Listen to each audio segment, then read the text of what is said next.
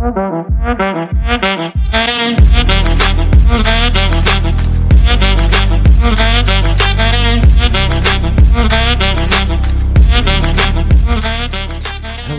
and welcome to Quest Me, the Star Wars podcast that takes you on a quest through legends and new canon.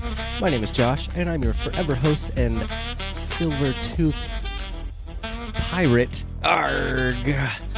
Joining me tonight, of course, is my lovely co-host and real life hero. His name is Justin. How are you doing today, sir? Oh, who lives in a pineapple under the sea? I'm good, man. I already fight copyright every week. Like you can't do this. I, I, I think I have a gold tooth better. Uh, Ah, yeah, gold. That's good. yeah. We each got Sure. silver- Yeah, exactly. Sure. teeth. I'll try and not hide my silver tooth behind my mic for the show, so so people can understand that I'm a pirate. Yar. But good to have you on, though, Justin. Thank back mate. again for this week. Good to see you back at home, not all dressed up Oh. and ready to work. I'm- I don't like being at work and doing this. Yeah, it's yeah. you I had to miss real- a whole real life. episode. That sucked. Real, hey, you know, at least you're in this episode because this was a wonderful episode. Oh, wasn't it? And, Yeah, and our guest, man. Oh, I'm so excited for the guest. Absolutely. But first, um, hello to Ricky in the chat. He said, amazing picture of Justin. Oh, and uh, thank I agree. you, Ricky. I hope Ricky sticks around for the whole episode because I have an amazing picture of him uh, introducing him as our guest for next week. So stick around, Ricky. I think you'll love it. No, you'll hate it, but it's wonderful. Anyway, let's introduce our uh, next co host. He's a co host, a permanent co host. My only correction from last week is that I called Phil our guest and not a co host. Oh, and I feel How dare you? kind of like an asshole. So, hello, co host Phil. How are you doing, sir? Uh, I quit. nah, I'm just kidding. No, I'm doing Okay. good. I'm doing all right. Yeah. It's it's good to have you back, of I course, as usual. Stoked for this episode. As you can see, I have upgraded my backdrop accordingly. Yeah, that's so awesome. Ooh, I like it. Pirate's My life backdrop- for me. Yep. My jack backdrop, jack drop, blah. These these uh drinks from the bar far away are already hitting me, Phil. So it's here we go. But my backdrop is always green because I move a lot, and so if I just keep it green, nothing ever has to change. I don't have to continue to redo my collectibles and things. So, we'll just, yeah, we'll just keep it green. Um, anyway, thanks again for being here, Phil. Uh, I love that background. I am excited to talk some Mandalorian and pirates with you guys tonight. Likewise. Um, we have another really special guest joining us tonight. He is no stranger to Quest Me. Um, he's been around a couple times. He's been around the Twist My Arm podcast, the Sudden But Inevitable podcast. He is our resident brown coat. His name is Steve, also known as Sinecera. How are you today? Oh, I'm doing pretty good. Glad to be finally on the flagship podcast that uh, I missed before. You know, actually starting to listen to you fellas. I, I joined up when, around you know sudden butt, but I heard about this one before. So, and it being on uh, being on Boba Fett and Andor. But I feel like I'm finally. Actually, wait, no, I feel like I was about to finally be on the flagship, but I feel like we're actually doing a podcast about Rangers of the New Republic and not about the Mandalorian. So, Ooh, funny you say that because we have a lot to talk about in that regards later. Um, but it's great to have you back. Great to be here. Um, What I, what is it like? Your third or fourth time overall? give or take, yeah. Uh, I think I did one Boba, one Andor, and and then one sudden butt. Yeah. And Yeah. this is your last. Oh, whoa! it's been an No, no. Obviously, we like you.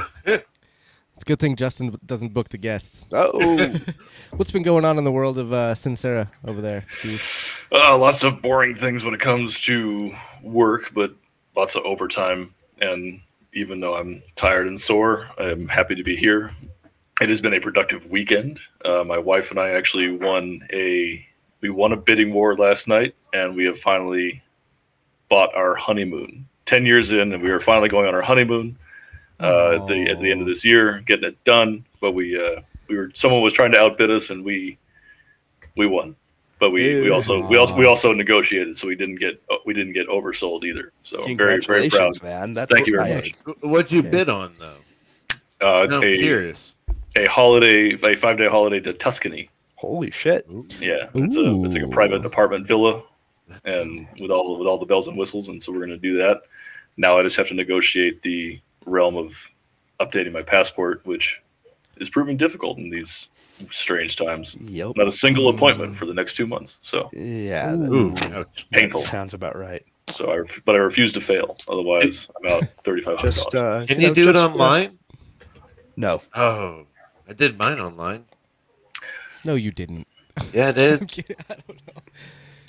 It's No, uh, just, did uh, you just renew it online? I, I don't I don't even know anything Yeah. about passports. I don't even have a passport, so good This luck is my to first me time leaving getting the a country. passport, so that's yeah, that's Yeah. Right that's there. why. That's where the issue comes in. Yeah, Uh, but uh, congrats, that sounds awesome. Just That is you know, cool. watch out for the Tuscany Raiders. Ooh, we I have a de- I have a defender in the chat who's I have a I have a backup jarhead here who's defending her doc. Thank you.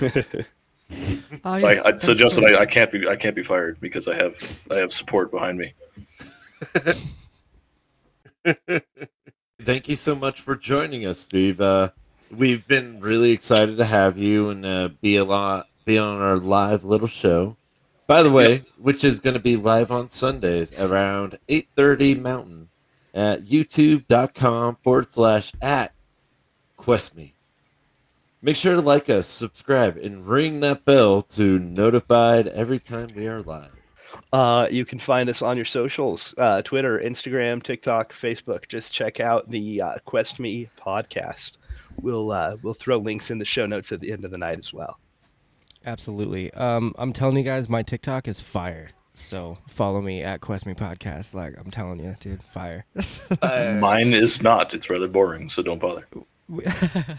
well, you can you can follow me and and watch all of our awesome videos. Some of the videos from tonight will be on TikTok. Some of our segment videos go up on there. So um, that's uh, one of the main things I have that. But I also like to follow trends. I'm a trendy boy. Um, anyway, let's let's move on to our first segment of the show, which is a new one for this season. Which I mean, we're gonna keep it going forever and ever and ever as long as Phil is on the show. It's wonderful. But Yeah.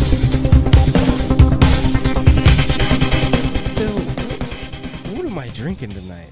So uh, tonight's uh, cocktail is inspired by uh, a sequence of a couple of Gorian Shards pirates uh, enjoying some shore leave on Nevarro, and I call it Gorian's Grog. Got a nice little skull cup for it tonight. This is uh, two parts white rum, one part Midori, uh, which is a melon liqueur. That's where the green comes from. Uh, one part lime juice and one part orgeat, uh, which is uh, like an almond. Uh, excuse me, an almond syrup. It's delicious. Yeah, I've no, it's it's before. dope. I made myself a double. Ooh, getting I, down. So we'll uh, also- we'll throw the recipe for that one into the show notes tonight as well.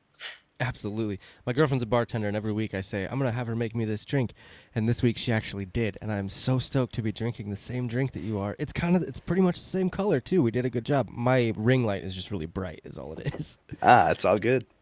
Um, but I, I have a timer set for 20 minutes, and she's gonna bring me another one, so I better finish this one up, huh? You have her on a timer.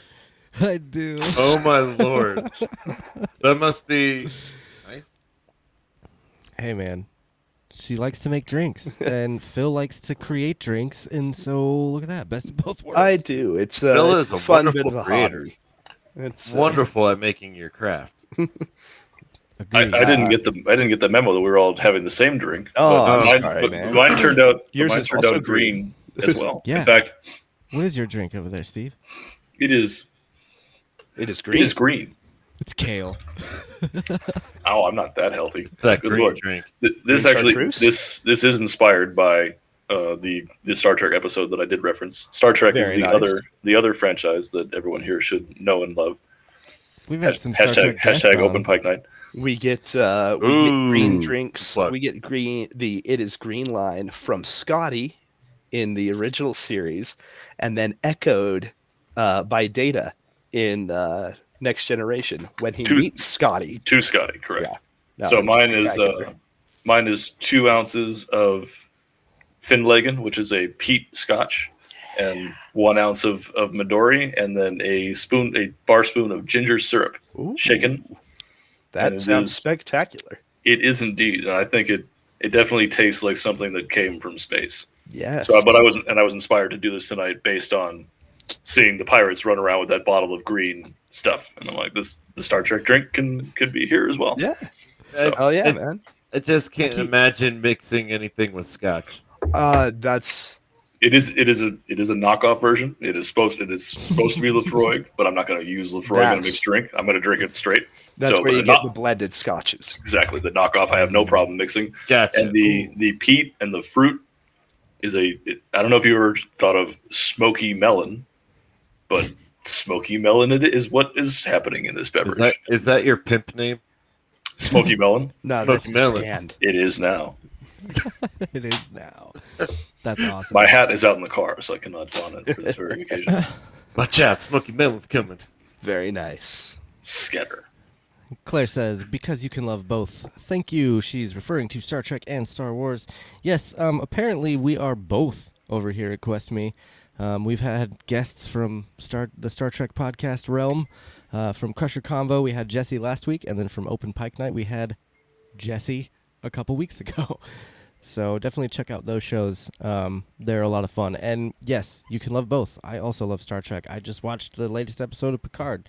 Um, fantastic season. Live long, and this is the way to prosper. Ah, yeah, Is the season like done?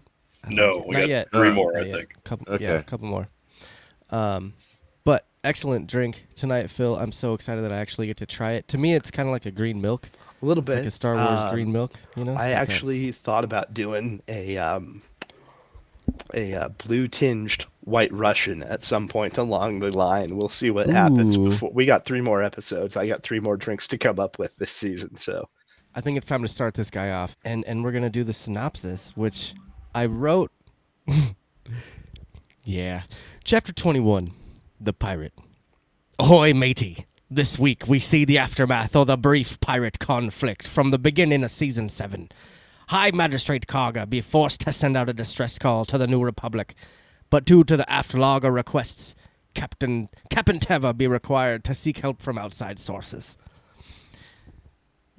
That's right. I wrote that synopsis and then put it into Pirate Translator online. That, you're so that's what it damn ridiculous. I can't believe you did that. I I can't. Great that commitment, absolutely though. tracks. Great Totally can. That absolutely tracks. This episode was directed by Peter Ramsey. He did Into the Spider Verse and Rise of the Guardians. It was written by Jon Favreau.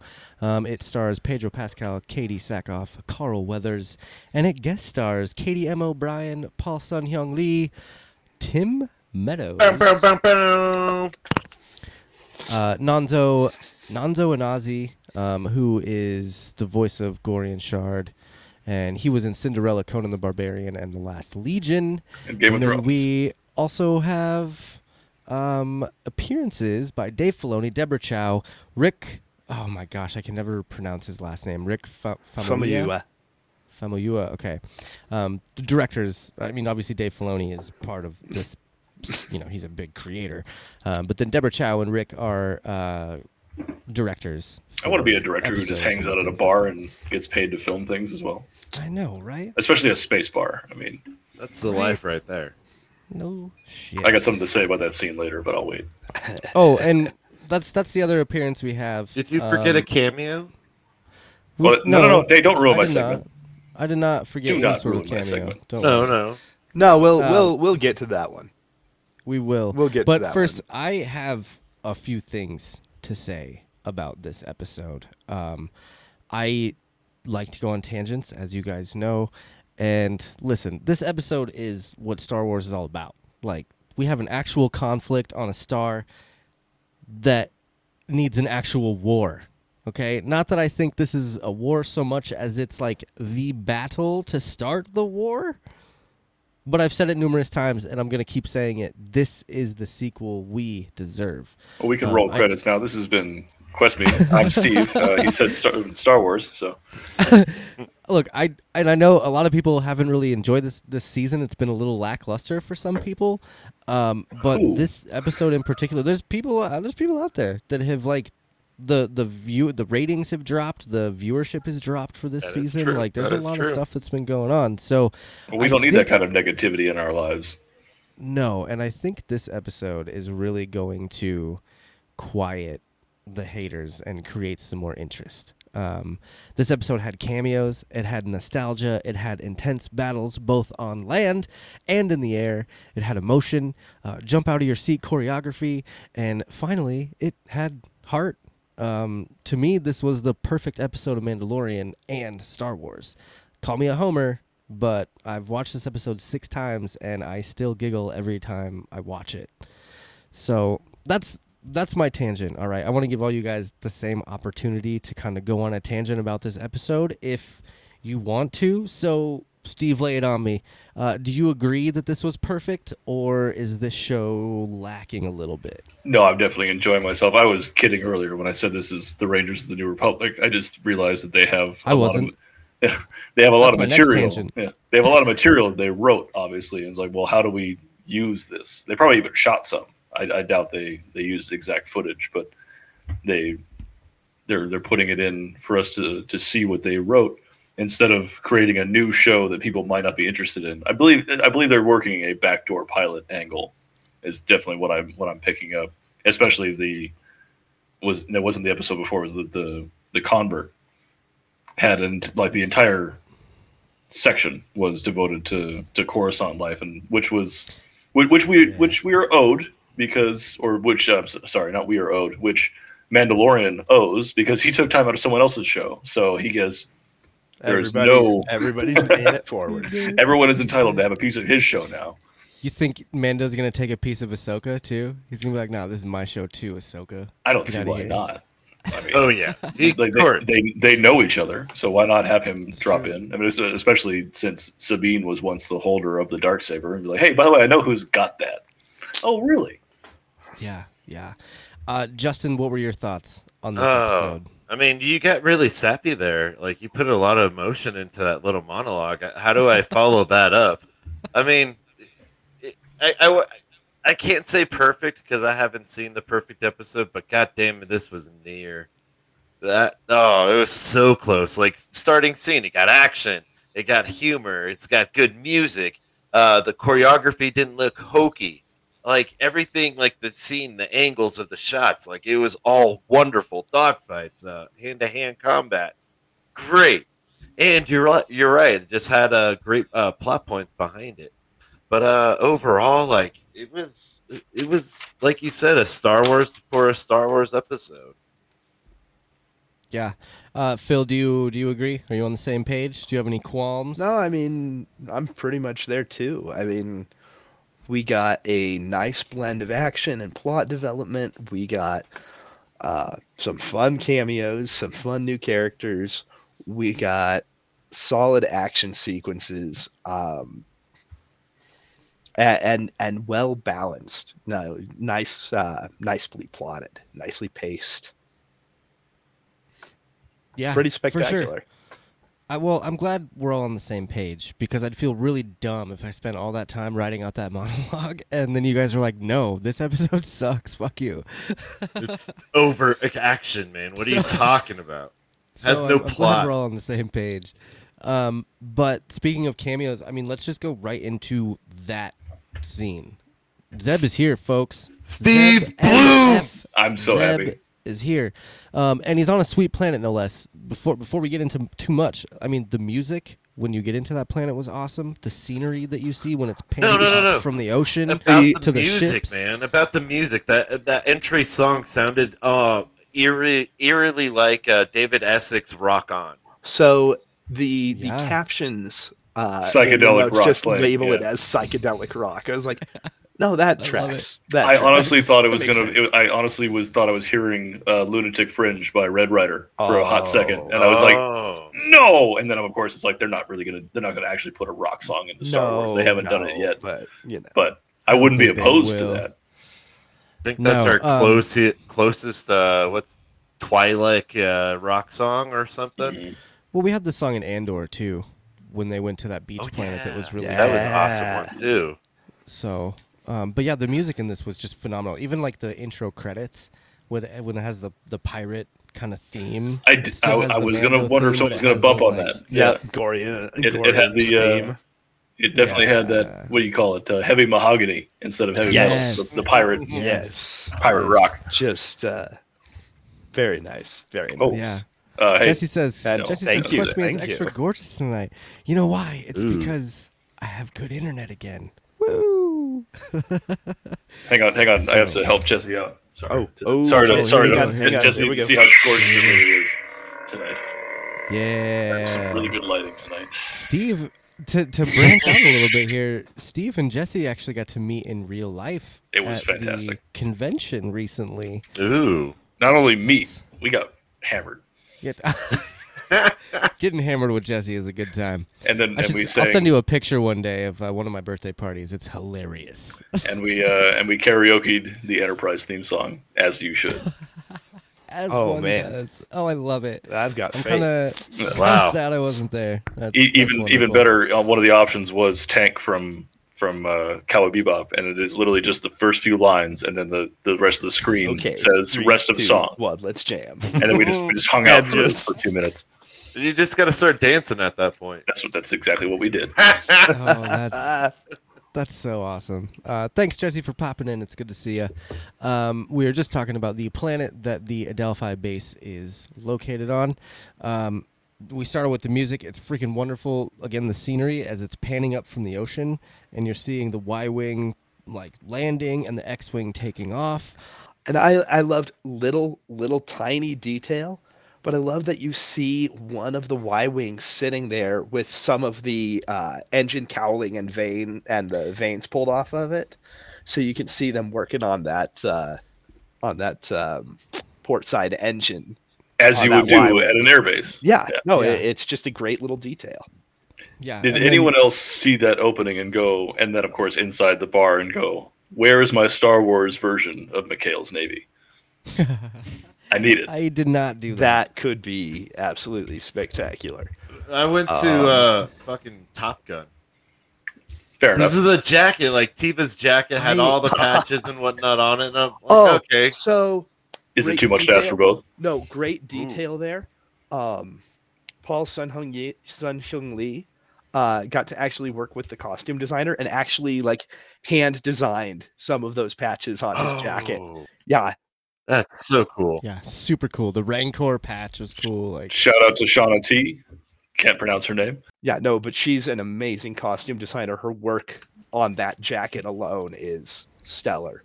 Phil, can you pronounce her name? Because I'll butcher it. Uh, hang on a second. Um, I'm glad Um, you- we all talking recognize about- the detail then. as Yeah, we're talking about the costumes, um, they did wear in the bar. You saw people wearing blue fighter pilot Yep. jumpsuits, which had been decommissioned after the Rogue Squadron in Rogue One, Because they're all dead. um, because they were all dead. So it's very interesting to see those being brought back. And it's especially interesting to see uh, Garazeb Orrelios wearing one. Boom. Which leads me to believe that he might have been there at that battle because we know that Well, he- General. the- um, oh my gosh! Syndulla was Thank there. you. Couldn't do it. Well, yeah, He we was- see Go- the ghost. yeah, The ghost is there Oh, yeah. for sure. so he could easily Um, have been part of that battle. We just didn't get to see him. So he Yeah. might have been. He might be a surviving member of Blue Squadron. It's very possible. It's, it's, Um, it's interesting. I don't really remember Zeb as a pilot. That seemed like a pilot bar to me. I mean, I, I think I think he flew. He can fly. He, he Well, can they they all fly. can he was more of Yeah. he was more of a brute than anything. you yeah, know? he was like a I'm gunner sure. from what I recall. Well, he's also assume- he's the original uh, artistic design for a Wookiee. yes. Uh, No way. On, yeah, Yeah. no, the Yeah. his species is based on Thanks the for bringing that original concept art that Ralph McQuarrie did for Chewbacca. I love that so much. Yeah. So it was just it, was, it just couldn't be done properly Just in '77. cuts. So it was easy to do, easier to do like a giant Bigfoot. Yeah, And of course, that was Bigfoot was popular in '77, like a lot more. Like there was there was a Man. bigger Cult following. And I love I love the the full body shot of Zeb in the bar when they Just zoom out. Like his walk his by. visuals, like his CGI was phenomenal, dude. Like when he's sitting there talking to to Teva, and his like temple caves in a little bit as he's thinking about stuff. Like the CGI on that was was nuts. Um, the way his lips curl and stuff when he's thinking about what he's gonna say, like They spent spared no expense um, with that scene. Make, makes me wonder how they got that so well done, and then the the Grand Inquisitor just looked like hot garbage. Sorry to say it, but just, different focus. You gotta Yeah. understand, Different focus. Mandalorian's where the money's at. I guess so. Andor, they were like, yeah, here's. Oh, no, that was Kenobi. Make That was something." Kenobi. Oh yeah, sorry, Yeah. Kenobi. Yeah. Same thing though. They're like, here's Now, some money. Make I was not. I guess. I was not that bothered by the the depiction for the Inquisitor, but I just I didn't think it was either. the same character because especially when he got stabbed, it's like, oh, okay, that's why we're gonna have a new High Inquisitor. And then when he was alive at the end, I'm like, oh, it's the same guy. Okay, I um, think he looks more realistic, you know, because he's supposed to be a temple guardian. So it's, you know his head Yeah. has to fit the mask. that's fair. I just But- when, when I when I saw it, I I personally didn't care for it. And But Nah, they made get cone heads yeah. in the '90s. It's possible to do it. Like that's. Are you saying you wanted him to be a live cone budget. He should have been. He was a cone head. was he not? Do I need to bring up a picture of the? Not like uh, the movie that I'm thinking of. No, he was not a Saturday. Oh Night no, he was not an exaggerated man. cone head, but he was a Eh. cone head, and we can say that because he was also a jerk and deserves to be called a cone head. He turned into a good guy He's not a end. Ezra. He's a jerk. that was Okay. a that was a vision though. It wasn't Yeah. Ezra. It was uh, Kanan. Kanan. Yeah, thank you. Mm, all right, well, He he a- didn't turn a into a good guy. view, there was a there was a spirit there. Yeah. Anyway, Um, but yes, so- I, I do agree that the, the the CGI for Garazeb was phenomenal, and if they can keep that budget up for the Ahsoka series, I'm here, man. Yeah, I Well, hope. I think, I I- think that this is bringing in like they're, they're this show is setting up everything. Like this is going to be, you know, the the Well, Mando this is versus the equivalent to the Arrowverse. This is you their know, hub. This is their hub series. Everything else Exactly. is branching off from here now. But and they so gotta as have. long as They need to put some money into Ahsoka because They will. Thrawn is coming. Hashtag. Thank you, thank you for that. Um, and and they will, they absolutely will, because I think people, I, I really think that the last three episodes of this season are gonna just pop off. They're gonna be nuts. Like setups And- for to the other. Yes. Okay. Yes, it's it's gonna be just like Avengers, the first Avengers. Ooh. You know, we had all the fun little movies that came out before Avengers, and then Avengers comes out, and you see freaking Thanos, and you're like, oh shit. I think at the end of this, we're gonna see Thrawn, and people are gonna be like, oh shit. Which at that time that was an accident. Joss Whedon just thought he was a cool character to throw in at the end. He had there was no pathway at the time, right? Which so which now we have a pathway. So I think it'll turn out a little better. They're following the right moves, and then Yes, they're, they they hired Jon Favreau for a reason, and that reason is to create a bigger universe, um, to again give us the sequels that we deserve. Anyway, moving on. Um, on a scale of one to ten, how excited were you to see Zeb make his jump to live action? Let's start with Steve.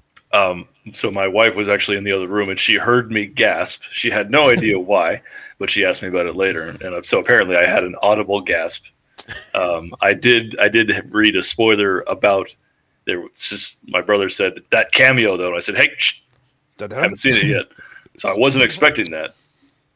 I, I what was I expecting? I forgot because this one just floored me, and so that now we're down. We have are we at two of my Rebels cameos? I guess if you count Bo-Katan from yeah, Ahsoka and and Zeb of the of the Ghost crew, and so we're just we're just ticking away at those. And I you know I honestly think at some point either in this show, probably not this show, probably in Ahsoka, we will get a live action Kanan Jarrus Oh, Like a flashback? Yeah. either a flashback or even somehow if Ezra in the far reaches of space has figured out how to communicate with Oh, Force Ghost sure. Kanan Jarrus, because who knows what he learned in, in his uh, yeah, in his time. That's true. I will only That's true. accept that if it is Freddie Freddie Prinze, Prinze Jr. It has to be.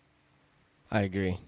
that Freddie would Prinze be. Cannon. I mean, we know he can do it. We know if they, he if they can get Liam Neeson back, they can get we Freddie know Prinze he Jr. can make the leap from animation to live action.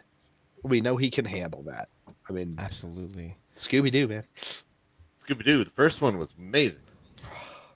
So on Nah, a scale of one to ten, how excited were you, Steve? Ten. That's a Phil, 10. what about you? I'll give it a ten. Uh, definitely a ten because he was not the rebels uh, character I was expecting to show up first. Uh, of of the rest, I I figured maybe Hera or someone else of a species we've already seen in live action before. Sure. You know, uh, did not expect them to just drop Zeb in, just like whoop, hi. I thought it would be Right. Sabine. Honestly, I thought Sabine was going to Ah, be the, the That would Mandalorian more connection. sense. Yeah. I, I make more think that's sense. I think that's still a little too soon. I do think she'll show up before the end of the season. Well, if, if Bo Katan is going off to go unite clans, that's the first stop you make. Yeah. Is she even cool with her clan now, or is she still running solo? I guess We will don't- find out. we We will find out. There's I- some hints at the end of this episode that say that maybe not all is right on the uh, home front. Mhm. Well, and, Mhm. and she had mentioned in episode two or three, or it might have been one actually, that her whole crew had left her because she didn't obtain the dark saber. Womp Now womp. Sabine wasn't a part of that though. Sabine, No, no, no, no, no, no. but it, it does mean that you know she'd been functionally abandoned except for her droid, Yeah. Who then got who then got the by shit bombs. blasted I'm sure of he's fine. Oh yeah, just a little bit of soldering, he'll be fine. Hey, if you can fall off an endless pit, you can survive anything. Exactly. Oh my god. Justin, on on a scale of one to ten, how excited were you? All to right, see first, first off, I knew there was a cameo coming on. We all did, and we we knew it was going to be Rebels. None of us called Zeb though. No! Not one of us said. I Zeb. was gonna be. I, I was saying I was gonna be more uh, shocked than surprised, and and than anything. Like I, I did not expect Zeb. Just what Phil was saying. I, I was going with uh, Sabine. It made the most sense. Mandalorian, dark saber carrier, yada yada. But uh, Zeb was an awesome call, and just like er, you guys c- touched earlier, the CGI was amazing little details like influ- influenced uh, or emphasized like the details of his talking and his reaction. So it was awesome to see. And I, I truly hope they keep that like budgetary standard. Like Zeb up here and then uh, the the Hutts in Boba Fett down here. I hope it's Zeb level. I would I would agree with you. Um, I gotta say now, like after um, after seeing this and seeing how good it was, like I had mentioned before, um, the Mandalorian is the Star Wars version of Iron Man. Um, Thrawn is going to be the Star Wars version of Thr of Thanos. We can forget Cara Dune now. Zeb Who? and uh, and and Teva, Zeb and Teva are going to be the Rangers of the New Republic. Um, and and you'll have, I mean, look, dude, we've seen Luke Skywalker, we've seen Ahsoka, we got more Rebels characters coming in. As Chopper! confirmed by Celebration last year. The the leaked footage of the trailer for Ahsoka had Hera and Sabine showing up. Um, so I mean, now we have a huge cast of these beloved characters, and they're going to be able to team up Avengers style in an all-out war against Thrawn. But the only here's the difference though is the First Order is going to rise out of the ashes of the Thrawn War. Like Yeah, there's going to be that tr- transition. I get it. yeah, so Thrawn is gonna be like, he, I I would I would assume that the very last thing that Thrawn says is execute the first order, and then that's Execute where the- thing go things go go south. I, I also have a I have a bet on that um, um because he's like thanks to the his abduction by the Purrgils. Spoiler alert: if you haven't watched Rebels, go watch Rebels. If you haven't watched yeah, Rebels, jeez, come on. Hashtag watch Rebels. Um, we, yourself but we, we've seen you've seen the Purrgils already this season. If you don't know what I'm talking about, you will, and you'll go Space whales. space whales. So Thrawn has been to those far reaches of space, which could include that planet that I don't really care about because the sequels were a bit of a mess. Which one are we talking about? Oh, Uh, Exegol. Exegol, yeah, thank you. But that The even if Sith. even if Thrawn does not survive the end of, of your Avengers storyline, his last order could be all these Star The Destroyers, Order. all the Star Destroyers that are sitting on Coruscant that eventually end up out there. He's the one that pulls off the heist that gets To them send them all out there. to, Hmm. to go be frozen You in the know- ice, then make them functional somehow in 30 And- years. And that would be an amazing katana fleet. Just throwing that out there. Oh God, I hope. Can we see that in live action, please? I want. I want Oh, to see. man. I, Dude. Thrawn Star Destroyer has to be still intact. I need to see it. If not, he needs to have painted a new one. I need it in live action. I really, really do. What's the Star Destroyer called? The Chimera. Chimera. Chimera. Thank Yeah, you. and Oh, it has it has the the dragon. painting underneath. Yeah. Yep. Oh, it's so beautiful. Yeah, I would assume, dude. Dude, what if the last scene of this, and I'm like getting tears thinking Is it about it, Shadow? the last scene Please, is the Yeah. Star Destroyer coming up, and it just has the dragon painted on the bottom of it. Like, I don't even need to see Thrawn, but Yeah. seeing the Star Destroyer, the Chimera, would be enough for be- me to just piss my. Everyone pants. knows what that means.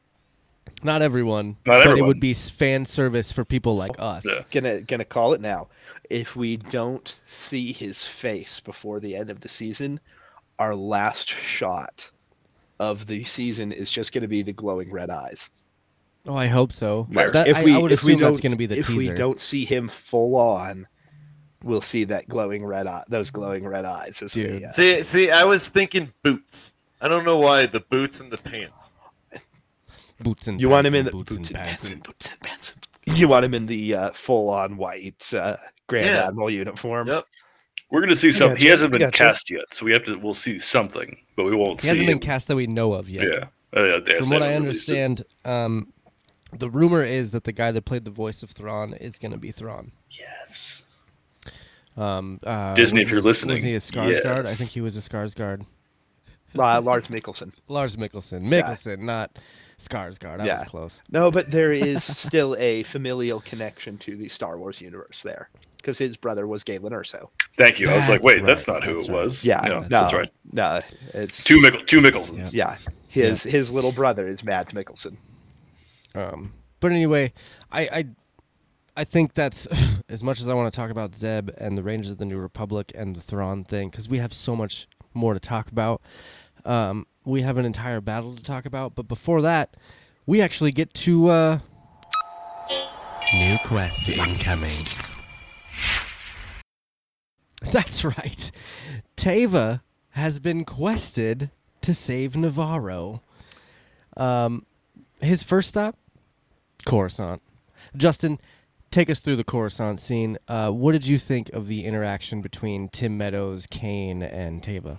So first off, going through this scene, watching Teva walk down, act, he he sort of has this pompous, arrogant yet assertive walk to him, and then he, you, the the camera cuts to boom, Saturday Night Live's Tim Meadows, Love and Tim as soon as I saw him, I'm like, oh, he's gonna be Tim Meadows, typical typecasted.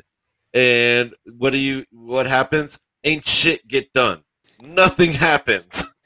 And Hey. you you go to him. That's my workspace. Expecting the desk jockey excuses, and what do you happens? The desk jockey excuse. So to see that just happen in Star Wars, let alone, was just awesome. It, it was it was cool to to see that kind of uh, co- comedy come out within the the universe. Yeah, and like the, him looking at the droid, you stay, you get out of here. I know, and, and then uh, wh- what's her name? Uh, Kane comes in. I Oh, wanted, I actually, I wanted to ask Steve, what are your thoughts on Kane? Do you think she's actually reformed, or is she some sort of spy? What, do- what do I think? Wrestling is real? Jesus. I gotta ask. and, and and porn is all real too, right? Absolutely. Oh, What? like oh, I didn't know that. Uh, no, she is 100% either working her own angle or she is working directly for Grand Moff Gideon or directly for Thrawn. She is not reformed. Would we consider her the Delta source? Uh, we still can't spoil that one for Justin. We still got one more book to go before he. figures I haven't started it, Force is. guys. I had to go back and, and like read that and see what the Delta source actually was. What like like who it No, was. no, no, don't, don't, nothing. I'm not nothing. I'm not spoiling I'm anything. so into the series. Like, but once I nope, once I nope. figured it out, I was like, "Oh yeah, that's right. Oh it's, my god, it's that's amazing. hilarious." No, it's amazing. it's a it's one of the best reveals in that entire series. Yeah. So we're Um, we're still. I, I don't know this either, so thank you for not But- spoiling. Yeah, no. but we're- we can we're- actually keep it low-key. predict that Delta Source is um, someone that is giving Thrawn a ton of information from the New Republic. They're feeding Thrawn and the Empire um, information about what Leia From and those- those inside guys are doing. the From Imperial Oh, you mean Leia's attendant? Um, Do not disparage Winter. yeah, dude. I- Just I wait. Just wait don't till you like read her. it. I know it's Just her. wait. Um, but I'm I'm really really thinking like this whole season. I'm like, who's Delta Source? Because there's gonna be someone that's working inside I the New have- Republic that is feeding Thrawn information. Well, And it's I've not got Dr. a Virgin. have got a Kane. major major spoiler for Justin when we finish talking about Last Command. I've got something for you about Winter. yeah, Yeah. All right. yeah. All right. But we have to finish Last But Command. yeah, first. no, we gotta we gotta finish Mandalorian first, and then we'll get on to Last Command. Is, is this an audio? Is this available in audiobook? It is. Yeah, I will happily Yeah. download that and join the It is conversation. the it is the third of uh, Timothy Zahn's original uh, Thrawn trilogy. Sold. Yeah, Yeah, you can actually find it online and on YouTube for free, like little chapters. And Oh, I have so many Audible credits from college. Like I Oh. just, I'm just trying to burn through them. yeah, You're no. good I. I've, read, Um, I've listened to so many Star Trek episodes. Heir to the Empire, Dark Force Rising, and uh, The Last Command. Yep. Yeah, no, we'll we'll get you notes. Noted. Don't worry. Yeah, yeah, we'll get it for you. Um, but yeah, I also think Kane is is working some sort of angle. I have I have no idea what it is. But um, speaking of spies, Phil, did you happen to read the book from a certain point of view? Oh yes. Oh So, yes. Uh, they actually what did- just announced the third the third one's coming out later this year. for for Jedi. Yeah.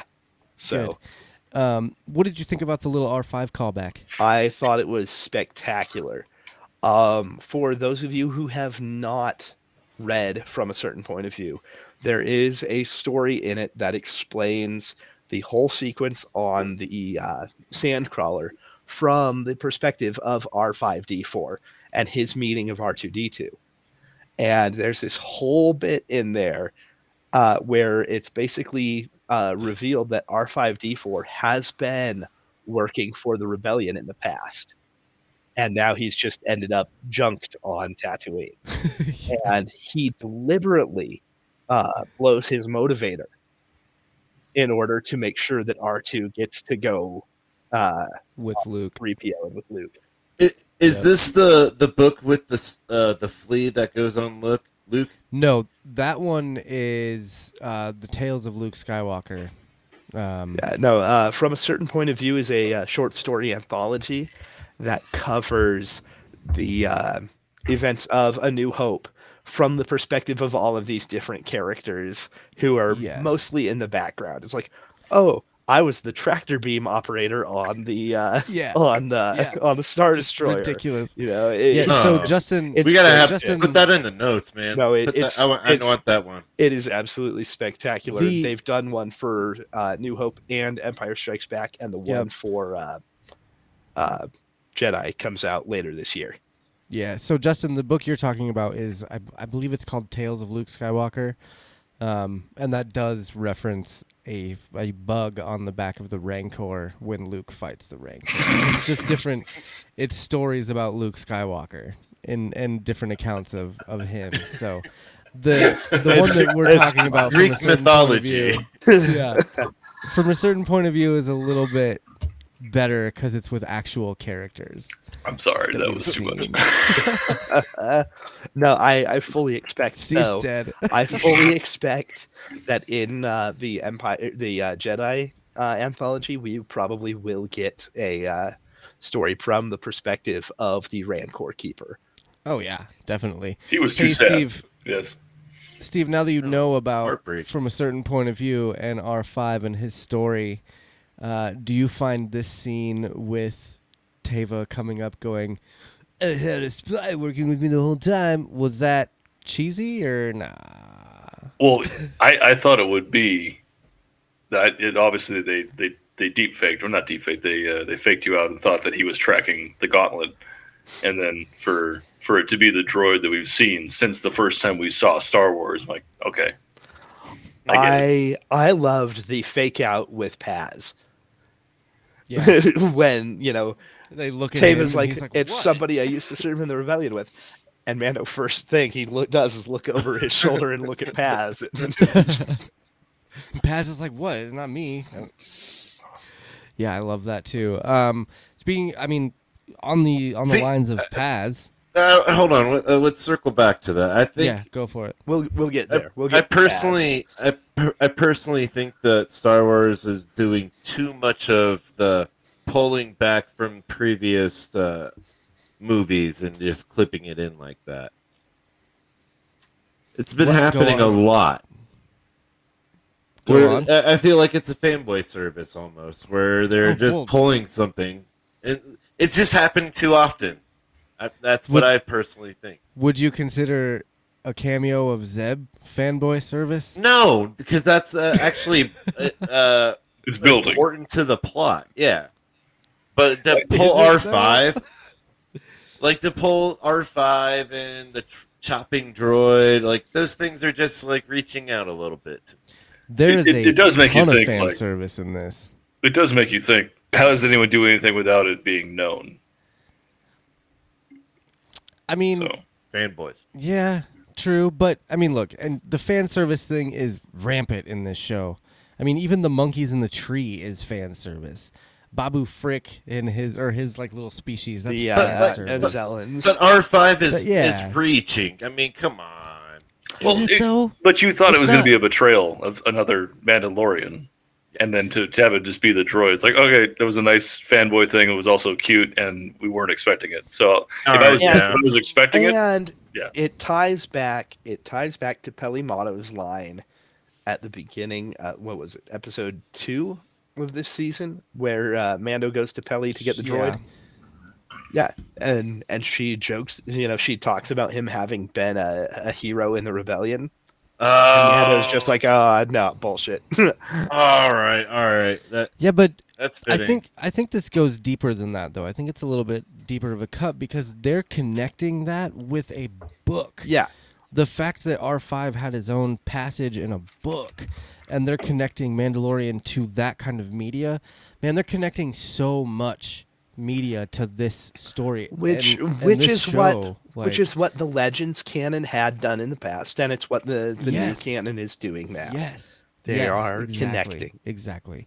and, I actually, here, that's Ju- let me let me count. Let me not counter, but let me um, let, let's let's let's riff on this. The sequel trilogy feels so disconnected from everything that I don't mind a fanboy service when they're actually trying to, to do right by the fans once again because that the, the sequel trilogy did have a lot of hey we're making this for the money yeah, and that is what I felt. When the first time I saw every movie, I was still, you know, a twelve year old kid again. But watching it again and again, it's like, oh my god, actually, this is kind of I can't watch Rise of Skywalker anymore. Oh, I've watched watched- it try one it and a half times. try it on mute. Not bad. the whole the whole the whole sequel trilogy. Try it on mute. Visually stunning. You can make up your own words, and it actually it actually fits. And they just look away from for some some parts. I So- I actually I like this the uh, the RiffTrax approach. Let's uh, Yeah, It's that's just, you know, that's pretty good. do That's our So- own good. dialogue. so. You're saying the script sucks. There's a lot. saying a lot that sucks. But we're not going to talk about that. We're going to continue talking about Mandalorian. Chapter 21, the pirate.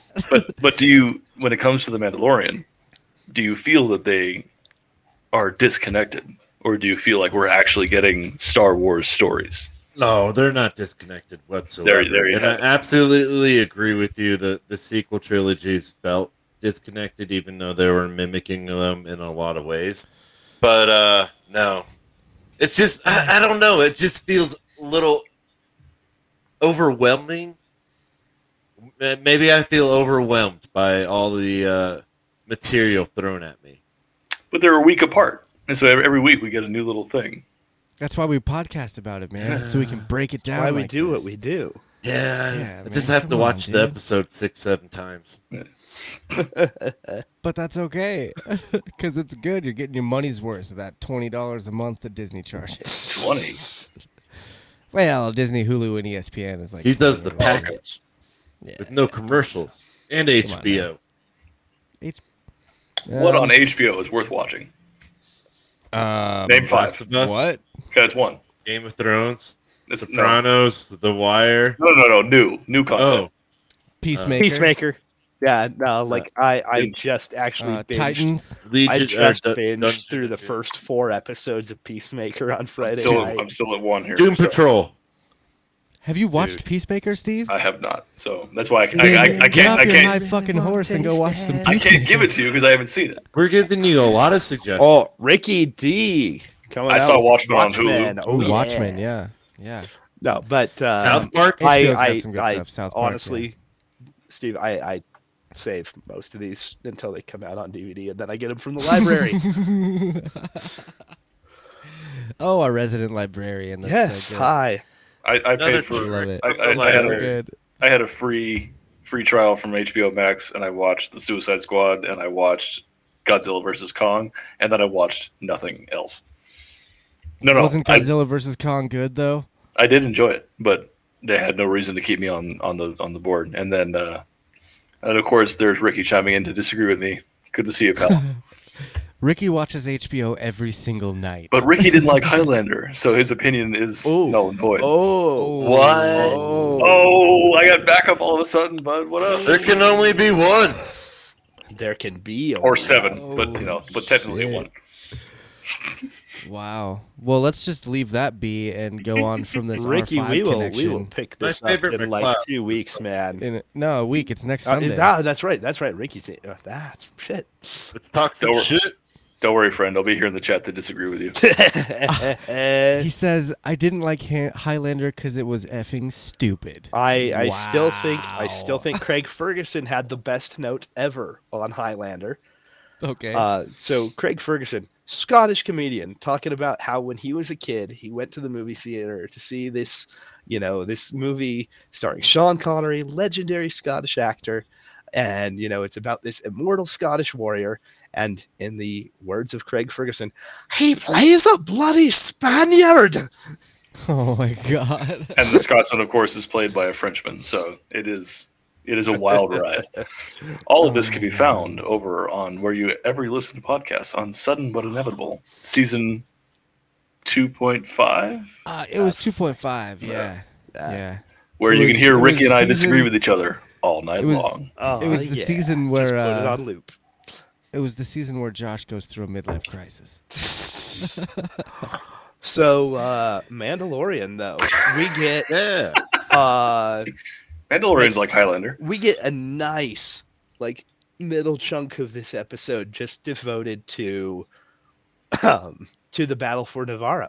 to a dogfight. Yeah, I I And do want to touch on um this f- the sweet fight speech that we Yeah. have We will get to that, I believe. That's a in, uh, one of the sir. segments. it. There it is segments, but we have it, and we have the whole like setup for this battle. And it is Um, spectacular. The did you- arguments for Well the arguments in favor of the Mandalorians going to uh, to defend Nevarro, to defend this world where they used to live, where where they used to literally live in the sewer, as is as is noted, where they used This to live is in the the sewer. You know, like you know, no, we actually have a chance to go do something good. Um, Yeah. So I have to be the first to admit that I completely forgot about that until they said it. And so would, to hear it, I was like, oh, that's right. That was Nevarro.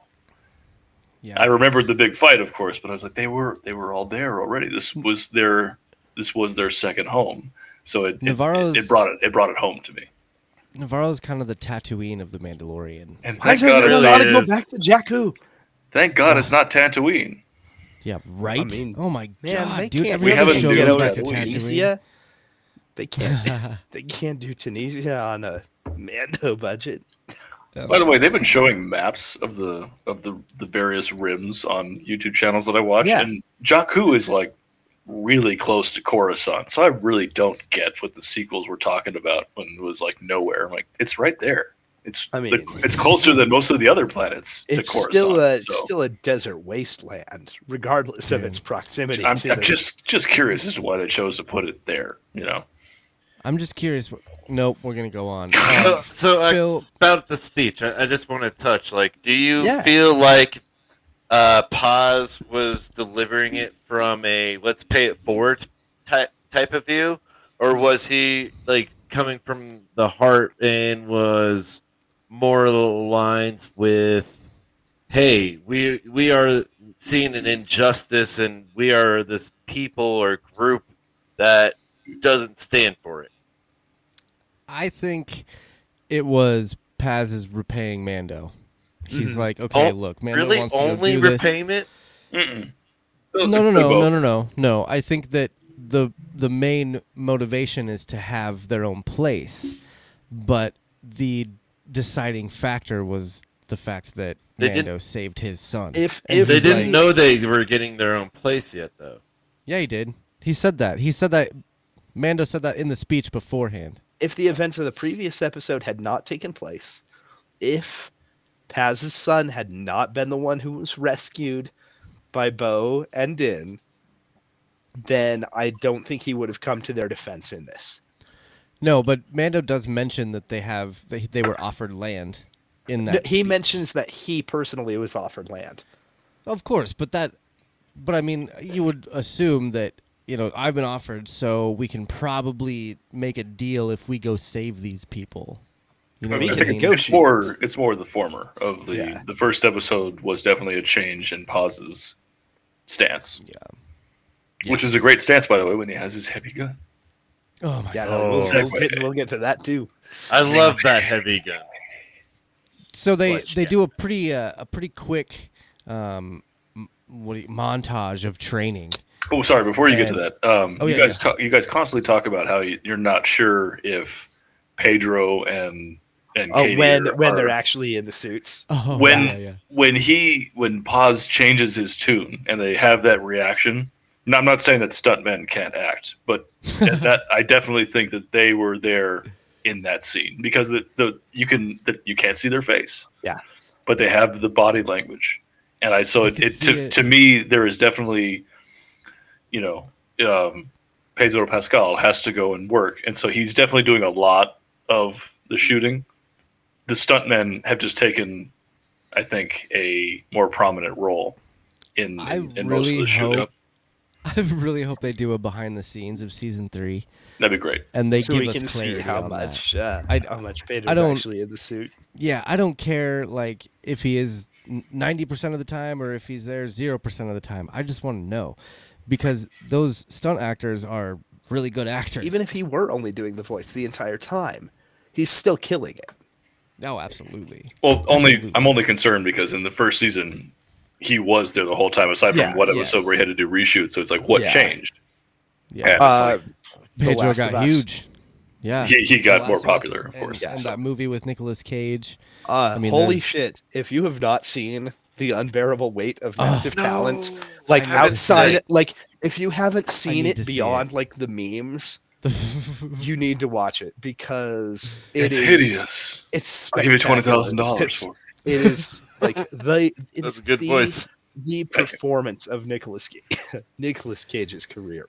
and it's him Um, playing himself, which is the best part. It's him playing. It's him playing a deliberately fictionalized version of himself. Is it is it like that Okay. Michael Oh Keaton my God, dude. movie It- it is a little bit like Birdman. Thank It, yeah, it is. It is. It is a little bit like Birdman. Combine but, that with the with the um the not the Daily Show, the Weekend Update. With yeah, Nicolas yeah, Cage. Yeah, with Nicolas Nicolas Cage. Yeah. I mean, That's So- good. oh, I love it. there's there's even a bit where he plays like a de-aged version of himself that he is seeing in his head, no way. who refers to himself as Nicky Cage. And it's Dude, it's I- it's spectacular. I should have bought it. I saw it at the mall the other day. Uh, I just- fucking bought. It. That's right. I went to the mall. Give it a Um, chance. but I should have bought it when I Give was it a there. chance. It's an I absolute. will. ba- I'm- it's an absolute. I need to see it. I've been wanting to see it the since um, it came out. the acid since was trip sequence is also absolutely worth it. I I've mean, seen that- parts of that sequence. Is that um, the, that's the where that- car? that's the the That's- car ride yeah, where where they're just like from. looking at each other. Yeah, yeah. Quest Me season five point five. Oh my god. What season? I don't even know what season you guys are technically on. There's This so many is shows. Quest Seven. Me's seventh Technically season, seven. believe it or not. But Say it again. Seven. Seven. Seven, Okay, so season yeah. seven point five. We all watch the unbearable weight of massive talent. I so I. I have this I have this idea Twist my arm. after oh geez. Uh I have this idea um And we're booting Steve. Good night. after uh, after we're done with this season, um, because like I said, I want to continue uh, Quest Me for forever, right? Like whatever, permanently. Um, so I think I'm gonna call anything after season seven the final season, that way you're never wrong. and then I never have to like switch episode names or anything. It's just the final season. Fuck it. That's just That'll just become writing. part of its name. Absolutely lazy writing, but um, not lazy writing is the battle prep. No, I, I And mean it's, I it's wanted to- spectacular. It was quick, I- but it was good. Yes, I mean that you see them going over like little briefings, you know, in the middle of the um, hyperspace trip to Nevarro. That's like, no, we're on the ship.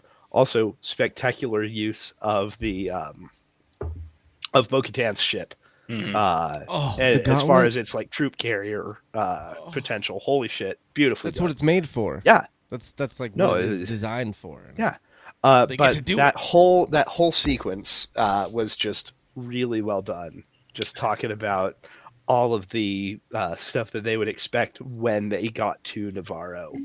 Uh, you you basically have Bo-Katan giving them a briefing uh, mid-flight, and it's just like that's staggeringly realistic. You know, we're we're on our way to the combat drop. We're getting our briefing now. Let's go. The Yeah. whole There was- bait, the bait and infiltrate is the overall plan, and I loved it. yeah. Uh, Um, um, unrelated, mostly unrelated. Uh, I did love that whole bit at the beginning of the episode we got where Greef Karga was playing Sim City. Wait, what? He was building. the Karga's city. sitting there with the map Oh. of the city. He's just sitting there talking about where all the stuff's gonna go. It's like, sitting there fucking playing Sim City, man. It was great. I We guess got to put the shipping depot next to the transit station. We can't That, put uh, a nuclear power plant there. That's a residential zone.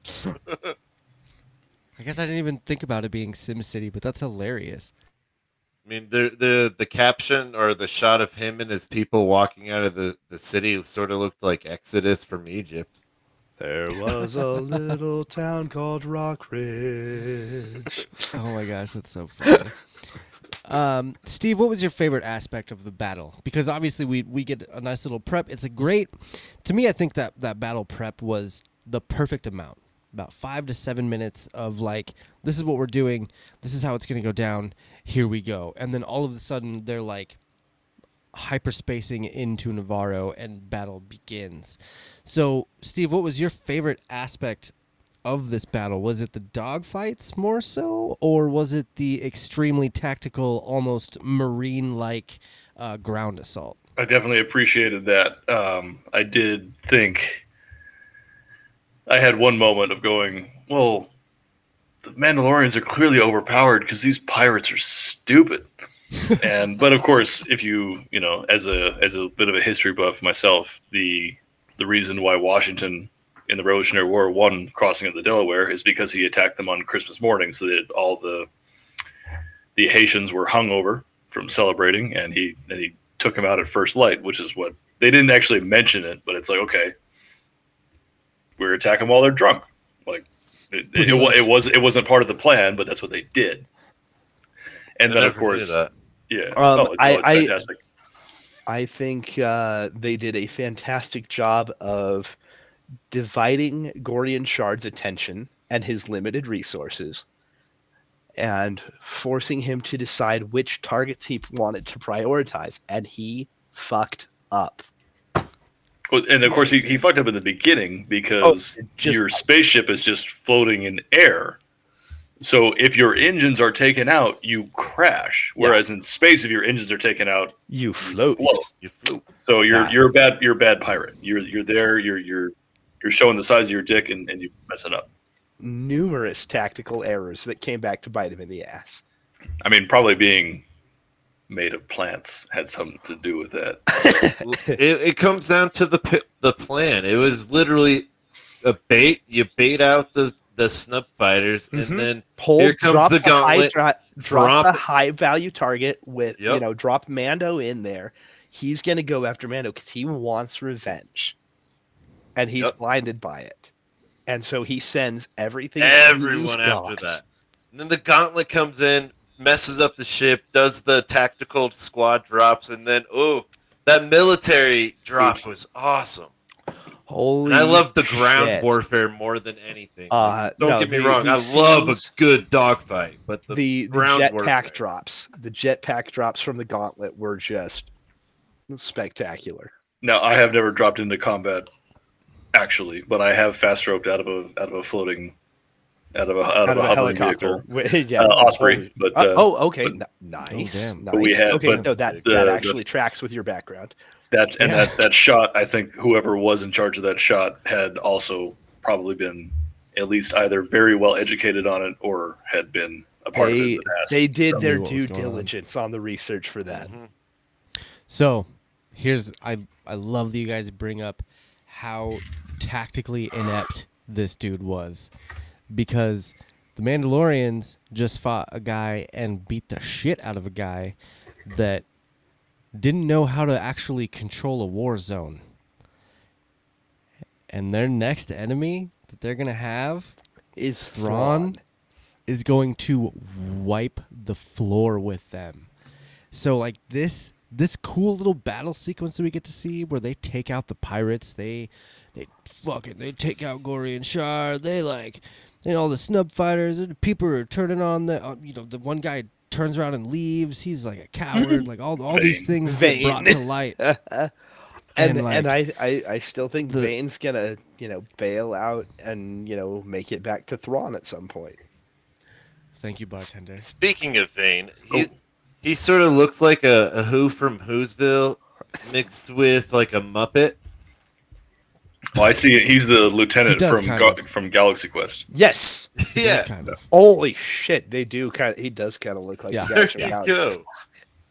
So anyway, to to to further my point, like this is like a battle that they all thought you know might have been a little hard, and they kind of you know Ruffle wiped the stomp. floor with the pirates, and they stomped them. Yeah, um, and now I think they're gonna be so confident that when Thrawn actually comes to attack, they're gonna get their shit rocked. So you're saying Bo Katan has experience with Thrawn though, so she might at least be able to. Bo Katan's not there anymore. True, but Thrawn rolled tight on their planet. I don't think they're going to underestimate them. Like you're you're throwing out a lot of things here, Josh. Like you th- you're you're insinuating Thrawn is going to attack them. I am. Like where do you get this? Like is this the whole ending? Are you alluding to? No, no, because of what Teva said when he was talking to the New Republic, uh, Tim Meadows, when he was talking about there's something Colonel bigger Tuttle. happening. Oh, and yes, the and foreshadowing there. And the pirates, uh, you know, the Empire had Nevarro before. The pirates are trying to keep Nevarro. There's a reason this is happening, and the reason being is there is a cloning facility on Nevarro that nobody really knows about except us, the viewer, that watched seasons one and two of Mandalorian. So, keeping that in mind, that's a point of interest. That Okay, planet is okay, a huge point fair. of interest. Whoa, whoa, whoa, whoa! You're assuming that it's a cloning facility. no, we know it is. Yeah. We know it is. No, Yeah, Don't go back and watch Justin, and then come they back. to me left next week. planet. They they grabbed shit, grabbed their shit. It doesn't and- matter. Ugh. There's still a cloning facility there. Mm-hmm. and Doctor Just- Pershing was there, and they They have packed some things up, but there's still an actual Pershing, facility Pershing there. was doing his research. The, Maybe the child was skeleton. there. Wasn't there also bodies of Jedi there? That was where that was, right? Yeah, I'm saying No. all that shit is gone and taken out. Is it? We don't know that for a fact because it wasn't the New Republic that chased the Empire off. Eh, and So- the new, they, they, they still grabbed their shit. I guarantee it. But what I'm saying is, it is there's a possibility that that cloning facility is still there, and that's why there's such a huge interest. The pirates aren't just doing things to just freaking do things. Like they they are following someone just like uh, what's his name in the Heir to the Empire trilogy? What's his What's the pirate's name? Ter- T- Uh, Talon Karrde? Card. Talon Karrde. Alan Card. He was So yes, he was a pirate and he played love both him. sides, but he was working with Thrawn. Just as much as Goran Shard could be working with Thrawn to try and take back Nevarro because there's a freaking cloning facility there. All I'm saying is Thrawn could show up at Here's some point reaching. because of that. I could be reaching, but I'm also looking at the fact that uh, T- Teva actually mentioned that in the show. Said that the Empire used to rule this. Now pirates are there. This is no coincidence. So, did, like, did he allude to some things bigger and cooler about this planet? Yes. Do I think it's necessarily the cloning center? No. I only do because of uh, Doctor Pershing is like that was that was a heavy cloning episode, and of course we know they're setting up or they're fixing the holes in the sequel trilogy, and so we have to know where the Where, the- the, uh, the clones are clones coming came from. Yeah.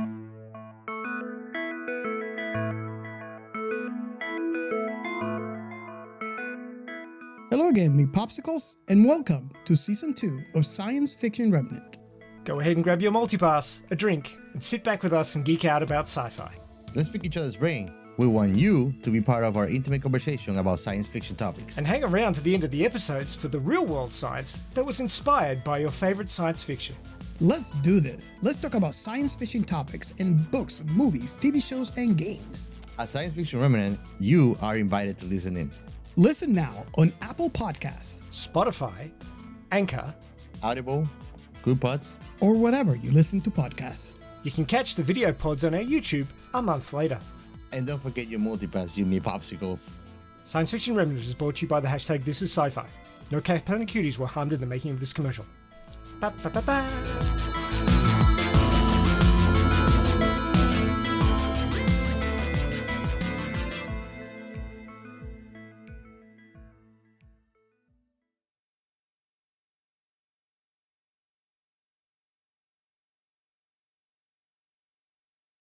One day Justin is just gonna be like, "Oh yeah, yeah, Josh, you're, yeah, that makes." Oh yeah. Josh, you finally got a uh, a future cast right. You got a Josh. I think your predictions are more likely to come true than that ever is. I don't know where you're reaching for that one. That's it, so happened a lot for I me should- though. I should bring up the the mythosaur argument we had a few weeks ago in the, in Oh, I the heard it. Quest Me chat. I wish I was there for that, that episode. one was that one was fun. Um, but let's move on from from this whole thing because there's not a lot there's not a lot more to talk about in this episode. Um, it's it's mainly just wait a minute, wait a minute. After the fight, we we kind of see something something else. We we get new quest incoming. Two quests. Bo Katan gets put on a new quest. Two. Ah, ah, ah. Yeah. So wait, two quests. What do you mean? You already had a new Yeah, quest. this that's- that's- episode. Oh, this yeah. episode. Okay, okay, yeah, yeah. Yeah. It's two, yeah, yeah. Because and Bo Bo. Katan gets put on her quest to go basically unite the Mandalorians. Um, Justin, what did you think when the armorer pulled Bo Katan into the original forge or the old forge and basically was like, take your helmet off? Oh What man. were your thoughts there? I didn't- What, I- went through your head? I, at first, I was like, "Well, the, maybe this is part of the way." I don't know. Maybe the armor can only see their face when attuning their helmet or whatnot. But then, like, she started explaining more and like calling her out. Do you not trust me? Is this not not my altar? And Do then she took her my station. Right? Yeah, that's what it was. And then she took her helmet off, and they started con- uh, conversing. And I'm like, oh, well, she's not a uh, what was the word that they used? A uh, Apostate. She's not apostate. an apostate. She was ordered to do so. Yeah. Yeah, so it, it was really cool to see that, and all I could think at the same time was, I'm right. I'm right. She is the one to bring balance to the forge. When Yes. nice, nice. When she walked out with the armor and everyone was looking, I honestly expected the armor to also have had her helmet removed in like a solidarity move. But then, of course, oh. it's like, okay, no, that was that was reaching too much.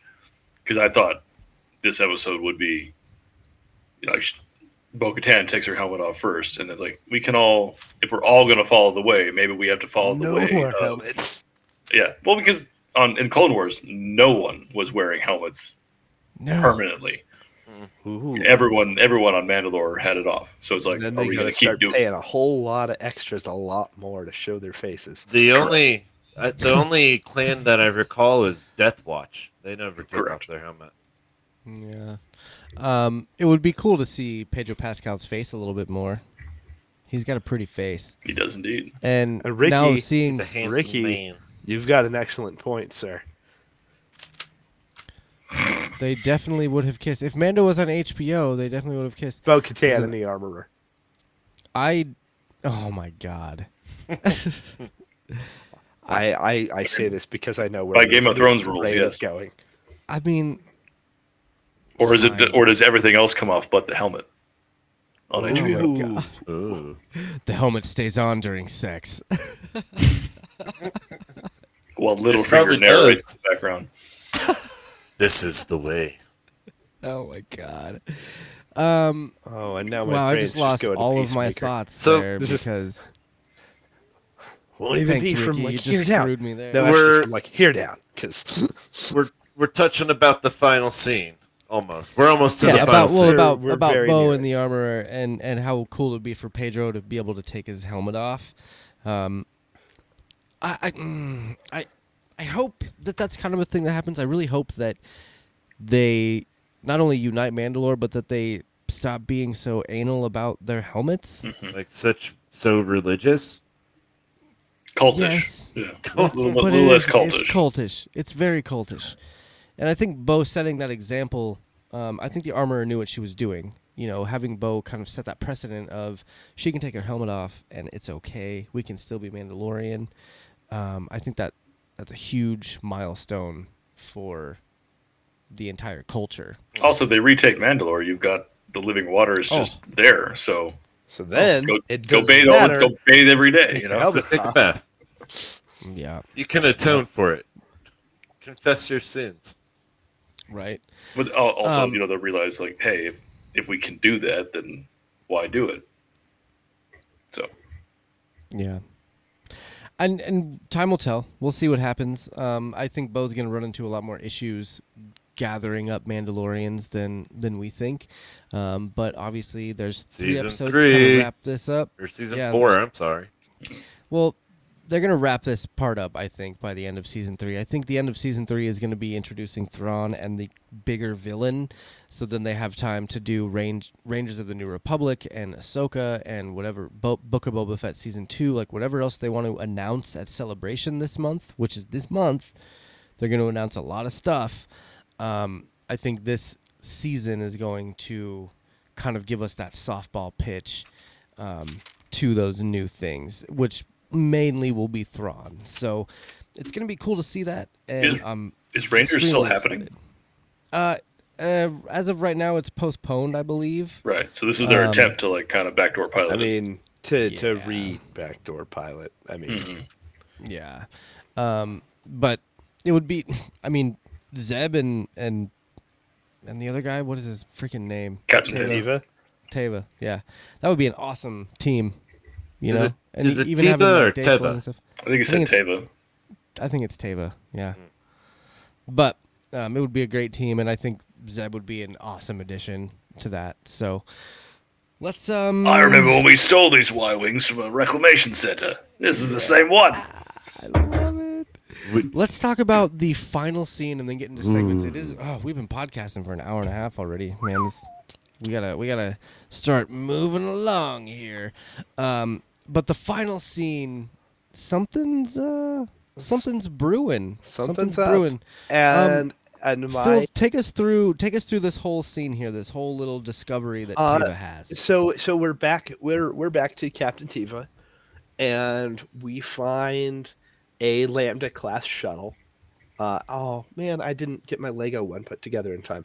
Uh, uh, uh, we, we see the the classic uh, Lambda class Imperial shuttle, and uh, it's blown to pieces, and there's a massive hole in it, and it's like, oh, shit, this was the shuttle that was supposed to be carrying Moff Gideon to trial. So Mm. he never made it to trial. His shuttle's destroyed, and there's no trace of his body.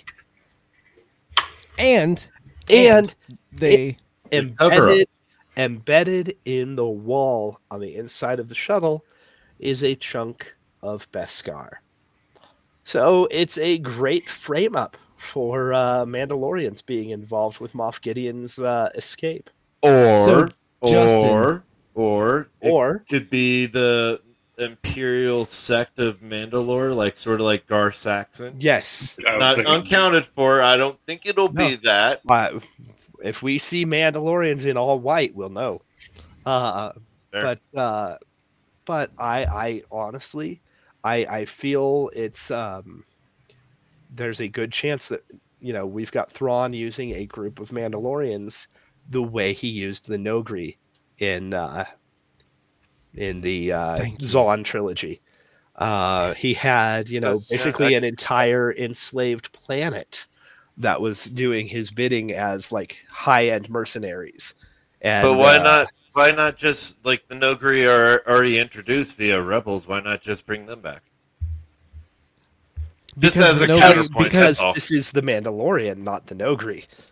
and and they're taking just little points of those books. We've we've pointed this out in each time we read a Zahn book. We've pointed out little different plot points that the Mandalorian is taking, and that's one of them. But they switch it up, right? They change it up a little bit. Instead of Luke Skywalker We- being we remix it's the Ahsoka familiar. Tano. Yeah, you know, instead of Luke being the Jedi, it's Ahsoka. Instead of like um, one of the the main characters being Leia, it's Mandalorian. You know what I mean? Like that's that's kind of they take plot points and they they flip it on on its side. Uh, Jesse is asking for uh, Steve's OnlyFans. We'll put that in the show notes. Only Um, flannels. Only flannels. Only Everyone gets that mixed up. He's a lumberjack and he's okay. Correct. Uh, so Justin, do you think it's do you think it's actually Mandalorians? Do you think it could be the the actual like Empire part of of Mandalore, or do you think it's maybe Thrawn setting something up? Uh, most likely it's Thrawn setting something up, whether it is like throwing the Mandalorians as a um, cannon fodder for like a red herring, or it's possibly the other sect of the Imperial Mandalores. Do do what? I, I personally think it's Thrawn more than anything. Just I, I'm betting. I'm betting that it's it is something Gar Saxon esque, but because Carson Teva has Captain Teva has uh, found this, it's he easy enough to go back and talk to his friend Mando, and then Mando goes, you know, there's somebody here that really wanted to kidnap and, and kill Moff Gideon instead of have him go to trial. Hmm. So that's going to cause a rift and then lead to that red herring. Kind of put Paz and, and Din at odds again, but then we find out like, oh, it wasn't. You know, he's going to deny it, of course. I'm like, but you wanted to do that, and now He- now the New Ooh. Republic's on our ass. But then it turns out to be, say, Hear me you know, out. Gar Saxon. Hear me out. What if it's Ahsoka and Sabine? so Sabine was actually one of my initial thoughts. what? Yeah. No. Uh, well, because now hold up, because How did Bo-Katan- how did he get the how did he get the dark saber? Yeah. that's an unanswered question. hmm How did Moff Gideon end up with the dark saber in the first place? Uh, but also with Bo Katan being sent off to go reunite Mandalore and go like start with picking up probably her, you know, dear departed team. Uh, not not departed as in dead, but like shuffled off. Uh, with with her going back to pick up the rest of her team. Um, who knows what they've been doing in the meantime? If they got a better offer, you know, if if Thrawn swooped in and said, "Hey, um, I got work for y'all," Could be, or they could I just mean- they could have just wanted revenge, like because we don't know we don't know what uh, all Moff of the Gideon to above, all of the above, man. You know, And you know, if, if this if this was a bad show, it would be spelled out for us. But we have Right. multiple alleys to to wander through in the dark and find out what, who's right and who's wrong. Fair So- point, And I think- Steve. I think those are all really good points to end this discussion on and move on to segments with. Um, I think the last thing that I wanted to say about about Ahsoka and Sabine possibly being the ones to take uh, Moff Gideon. Um, the only reason that that could be is because Ahsoka is looking for Thrawn. And But they wouldn't have they wouldn't have Thrawn- left they wouldn't have killed the New Republic guys. And No, left, they but- wouldn't have left they wouldn't No. have left them for dead like that. But there could be some You're right. delightful blackmail going on. It's true. It's very true. Um, and you never know with Thrawn. He's he's a crazy mastermind and war tactician. So um, it's it's going to be extremely. he likes to think that he is at least five steps ahead of everyone else in the galaxy. Well, he usually is for the most part. Yes, He is. Um, he is. he does have that uh, fatal flaw of hubris, though. Yeah, he's, he he's very much a Greek uh, Greek tragedy kind of villain. Yep. And Pride is the cool thing about Thrawn is that once he comes around, I think he's going to be around this series, this Mandoverse, for a while. I think he's going to be the main villain, and we see um, smaller villains pop up as time goes on. Sorry, Um, just just you. had that mental image of Thrawn doing karaoke singing "When I Come Around," and it's just See, Josh, I, I- I think you you hit the nail on the head earlier. Thrawn is the is Mando versus uh, Thanos. yeah, no, Yeah, he- for he's definitely building to be the big bad of the entirety of Mandalorian. Have when Jon Favreau got signed on to this, I called Thrawn immediately. You did. I, I just I You just did? gotta oh, say Oh, yeah. like it's been it's been years since uh, Season Twist one, My man. Arm was still a thing since before Quest Me even happened. Like this, I've I've been. I'm, I'm about to make a YouTube video and about all these different things that I've said in older Pepe podcasts. to Sylvia. And Yeah, thank dude, thank the yes. maker that it did. Otherwise I wouldn't have made the friends that I did. So Right? Absolutely. And I think that's a wonderful, uh, wonderful note to end on. That's with a this good discussion. segue into the segments, Steve. into Thank some you, man. segments. Yeah. So um, let's let's do that. Uh, I think anything else that we had to talk about in this episode is going to be said in segments. So let's start with our first one, which most of the time is He's no good to me dead. He will not be permanently damaged. Boba's Bounty, of course, is the part of the show where we talk about our favorite new character, planet, ship, gun, whatever new thing introduced into live action. Um, let's start with Steve and his Boba's Bounty. Tell us about why you picked MF Zeb. I called dibs, uh, and that's just because Rebels is by far my favorite of any of the. Well, I mean, it is canon, but would you like the Legend spin-offs and whatnot? I actually saw Rebels before I saw the majority of Clone Wars because the first few seasons I didn't. I didn't. I uh, love that.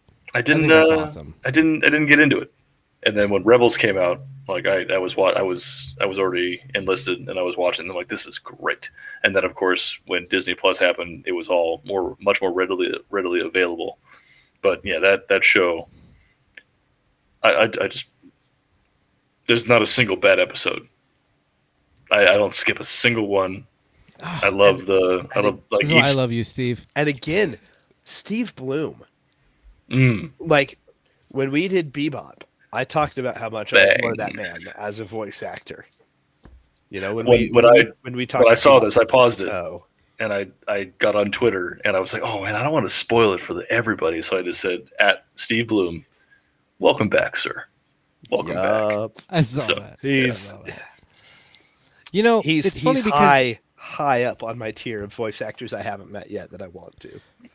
It's funny because when this actually so listen, I I woke up early Wednesday morning. It was we moved Tuesday, right? We had to move down uh Did you even actually apartment. sleep in between, like when you finished moving shit in and when you fired up I- the episode? I did. I did. Um, but I, I started watching this episode at about seven o'clock in the morning. I had been up till about two or three the night before doing moving and stuff.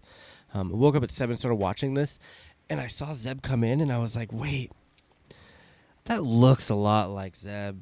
Like it kind of sounds like him." but like, there's no way they'd do that. No way. Like that. I'm pretty sure. Like that's just got to be one of his like species, right? And then I went That and did a little bit of research, and I was like, "Holy shit, that was actually Zeb." That was Most of, most of his species is on the colony. So That was my Yeah, thought he- first. Was just like, oh, we've just got another Lasat. And then I was like, no, holy shit, that's Steve Blum's voice.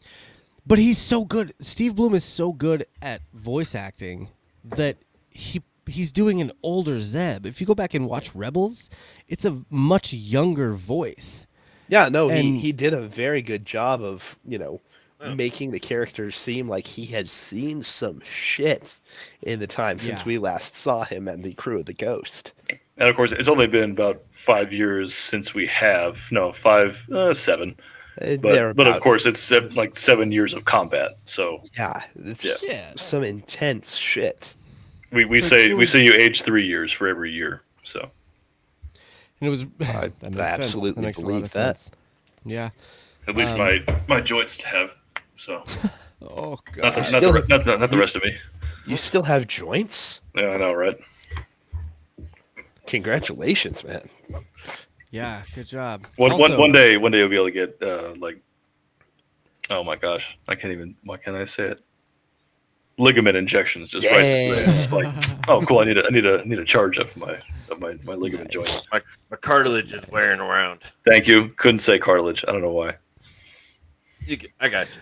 Human body. I got. Well, Excellent choice though for the I was gonna say bounty. awesome Excellent pick. choice. It was it was what I wanted to pick, but when you said it, I was like, all right. It was what we all it. wanted to pick. We let Steve Oh. have it because he's our Yeah. guest. I, I, pl- I did play Oh, guest yes. power on that one. Yeah, so- no, did. that's You did, so that's totally fruit. okay. totally. Um, But, and- but it's my favorite series, and everyone man. knows that. So Totally. That's and true. especially because you're a big Bebop fan as well, and Blum played Spike Spiegel in Bebop. Um, Oh, hey, so- Jess, if you're still if you're still here, uh, I changed my hashtag to hashtag not my vicious to hashtag too much vicious, and I'm still enjoying rewatching the remixed Cowboy Bebop on Netflix. it's a good one. Actually, I It canceled. Netflix. I'm pirating it. Look, man, I've- I have, like, Pirate. I've told everyone to watch that live action Bebop. I thought it was fantastic. I don't so care. much fun. So much But- fun. I love Harold. Hashtag too much vicious though. Eh, maybe. Anyway, excellent pick. Let's move on to yeah, let's go to Phil's Boba's bounty, which is Mr. Tim Meadows himself. Tell us why you picked this for Boba's bounty. Uh, because it's Tim Meadows. I, I so okay. Um, I I I love love um early '90s Saturday Night Live. So I mean, it's it, it, it's Tim Meadows playing the unintentionally obstructive bureaucrat. He's literally just trying to get through his day. He's got a droid dumping stuff on his desk, and and I love, by the way, that he's getting the same type of like workload delivery that we already saw in uh, with Pershing. Oh yeah, That's the- that. the that's just a nice, dropping a nice throwback. The droid comes in just with all these little uh, little pads for him. It's like, no, here, Yeah. here's your shit. Don't you Um, drop it there. I I loved his behavior. We get a little bit of comedy with him, um, and just it's Tim Meadows showing up in Star Trek, man. I just I don't even know what else needs to be said. I uh, I was really hoping for some sort of ladies' man quote, Hmm. but I digress. I didn't leave Um, the South Side for this. Didn't leave the south side of Coruscant for this. So good. What, what I love about awesome about pick. his segment is that they're showing um, that the rebellion is over. The rebellion won, but was the rebellion technically right? And then on the other hand, we have I, I believe. Oh, that's what I was really going to get at is that these Jesse, shut up! I've been drinking. these ep- these episodes, all the titles have been that's when like one word titles, but they've been referring to two people. Like for instance, the foundling, the foundling in that episode mm. was re- referring to Grogu, and of course to Paz's son. The convert was referring to both Bo-Katan and to Doctor Pershing, and this one is the pirate, where the pirate word doesn't have much. It has to do with the pirate himself, but the the duality Shut of this up, episode. Wesley. The duality of this episode is that the Repu- the New Republic is kind of wrong because they're boggled by bureaucracy, whereas the the freedom of Nevarro, not bowing to the bureaucracy, is still then open to death and destruction because they're unprotected. So it's like Yeah. who's right, and Who's we don't we don't necessarily know yet. No, and and to to go ahead and jump in and give uh give Josh some you know audio to play with. Uh, it's Tim Meadows in Star Wars, man. Thank you. There we go. Now you got to now Appreciate you that. should have Oh, a clear cut of that one. Excellent. Excellent. That was an excellent pick, Phil. Um, and thank you for giving us that great description of Tim Meadows in Star Wars. No, he doesn't, Um, Jesse. Justin, Oh, no, we're gonna move That- on that's to canon now. your pick. And you this week decided to pick the Ugnaught. Tell us why you picked Ugnaught. Oh, are you Ugnaught. kidding me? Like the little pirate Ugnaught, and he reminds me of the cartoon version of Smee from uh, Peter Pan. Like he, he he has lines, and he's like communicating with the officer, and it just is bad news. Everything he says is just bad news for Gorian Shard. And he he just he reminded me so much of Bob Hoskins in Hook. Oh, wasn't as, as, as again as ripoff. Smee. there you Uh, go. Just Now, does he have a patch on his uh, on his forehead, but it's more of a like a monocle that he can lower down to see things for the captain? Okay, So okay, it's not a, it's not a patch; it's a monocle. okay. Let's let's can we talk about eye patches really quickly? Oh lord. Please. No, they are fu- you they're know, functional. They're they're functional. You know why most pirates would wear an eye patch? Yeah, to keep the day and light or They'd have, day yeah, to they'd night have a, transition. a they'd have a dark adjusted eye when they went below decks. They'd just 'Cause flip what do you patch what do you not have below decks? Light? Windows. Yeah, no, Yeah. no. It, it's it's That's very interesting and makes a ton of sense. yeah. They have windows on a uh, cruise ship though, or a starship. Well, well, on this deck, which is why it's on his forehead. yeah, he doesn't need it right now. There's light Also- on also- the whole starship. I can't believe that. But but No, his but- his is a that looks like a lens of some kind, not Yeah. a not a and it, it probably is. It probably but is. it's singular, and so it's it's a lens that is It, pirate. it is it is evocative. But I mean, look, uh, look, look at his little eye sash and the the the, He's the- fucking the knife in the stylish, front. man. That is iconic, like pirate look. Yeah, but Jesse, starships in the Enterprise don't have fucking seat belts, man. in the Kelvin they do. Uh, I keep oh Kelvin universe. God. Oh my God. This is turning into That a is a whole podcast. other to- a whole other podcast, you guys. Come on. Follow No, questioning. I- no, not damn it. I- I did it wrong. Follow Open Pike Night for more. I love that pick, Justin. The no, Ugnaught, it's like just even and I love seeing one of the Ugnaughts outside of the um, Typical role. the typical role. We've we've seen them in universe. We've seen most of them in the underbelly of Bespin. You know, where they are the ones who dismantled C3PO. Well, who who you know messed around with dismantled C3PO. yeah. I I love that he's got this little knife in his satchel. Yes. Isn't oh it God. Can cute? we, can we talk about briefly how many melee weapons the pirate Gorian Shards pirates are carrying? They've got swords. They've got knives. Yeah. I love it. I mean, they It's- have blasters too, and I- they're you I know feel like- single shot, you know, flintlock kind of shit. But I feel like this episode was made for you, Phil, because you're kind of like a pirate, He's a pirate buff. Right? no, Am I I mean wrong that, there? that is kind of my thing. I feel I'm left out. sure I have. you're- I'm, you're I the only one here who has all my teeth? I don't. I I- don't I mean- qualify. Ooh, absolutely. I don't one- have all my teeth at all. This one's fake. Yep, I don't qualify. Eh, Mm, yeah. and Anyway. and yes, he is like Davy Jones. If Davy Jones got left at the salad bar. oh my god. Uh, uh, uh, Excellent picks, my dudes. I I love all of those picks for Boba's Bounty. Um, What's yours? My pick this week Come on, Josh. was Give me. the island that the Adelphi base was uh, placed on. I could not figure out what this planet was. Is it an island or is it a peninsula? Listen, librarian. I That's don't know enough about the from fourth you. side. Um, but I I loved being introduced to a a rebel base on a different planet that had like a tropical island.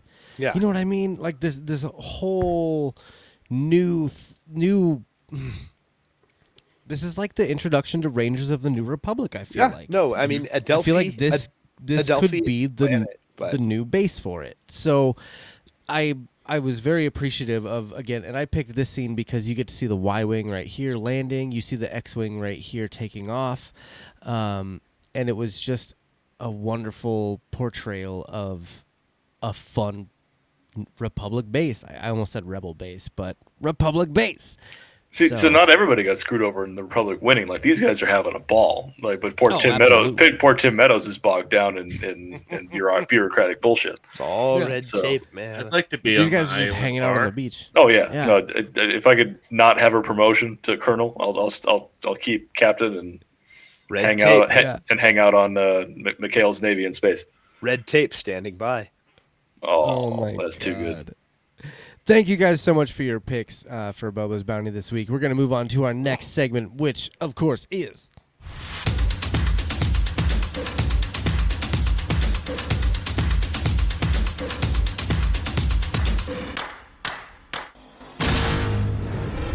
The Sarlacc Killer scene. It's that time of the week where we pick our favorite still shot of each episode.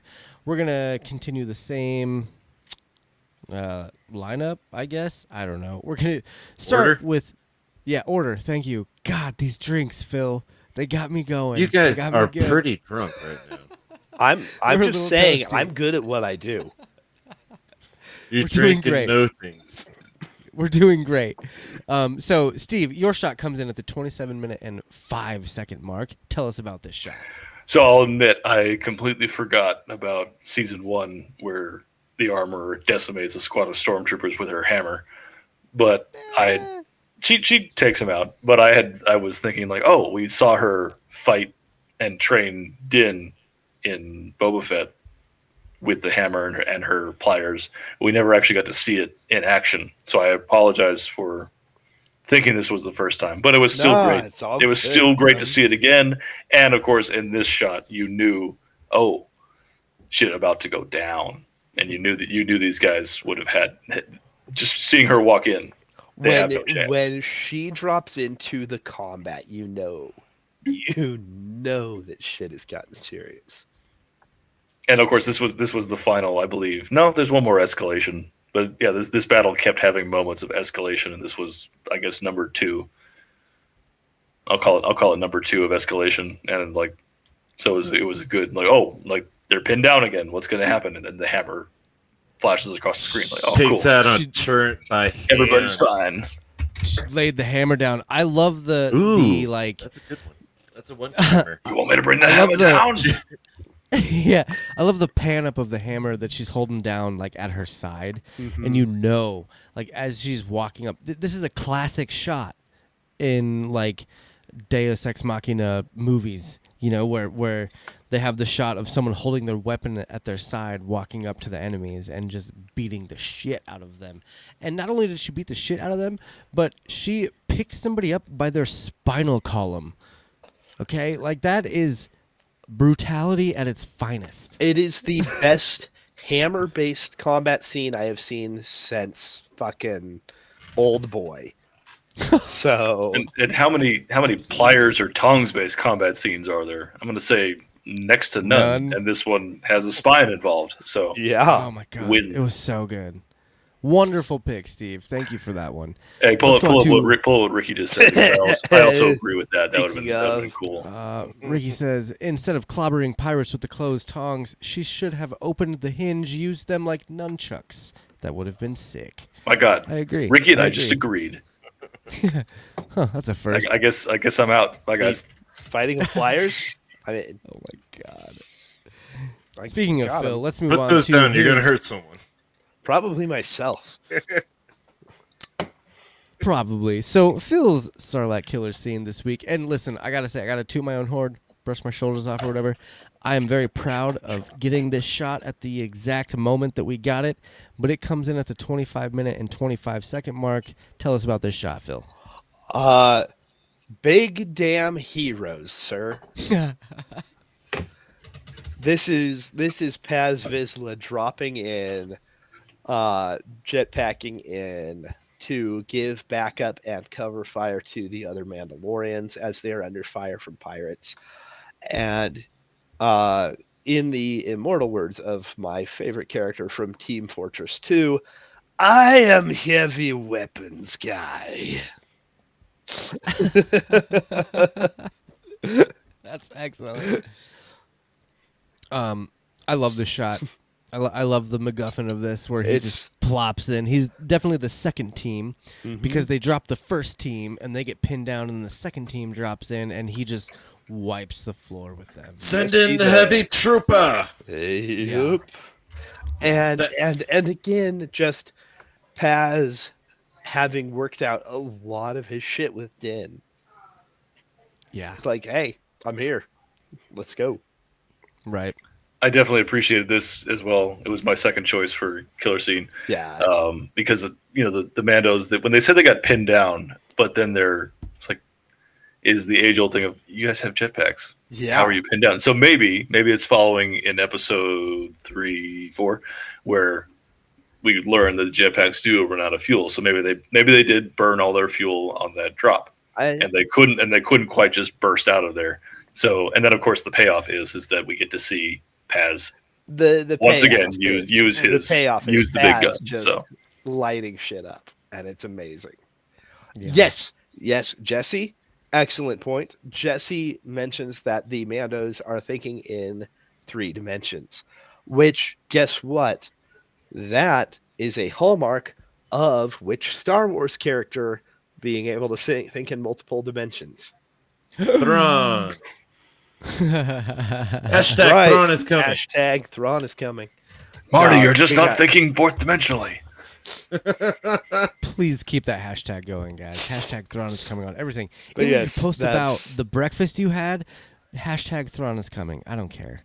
Just do Oh it. man, that explains why my fucking fried eggs were blue and red this morning. Fuck. Phil, you might want to switch grocers. No, seriously. I mean, eggs are expensive though, y'all. Have you tried? Dude, they are so expensive. They're not expensive. They're like a dollar more. I don't know why people are freaking out. I Well, I'd be freaking out if they were if they were blue. If they're red. blue, yeah.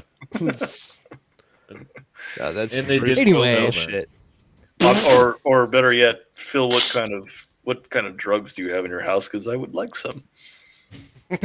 I'm not sharing, man. You're too far away. That's fair. I would just you know if I could if I could see green and red eggs, that sounds like a good breakfast. Green eggs in ham. I I'm not the colorblind one in my family.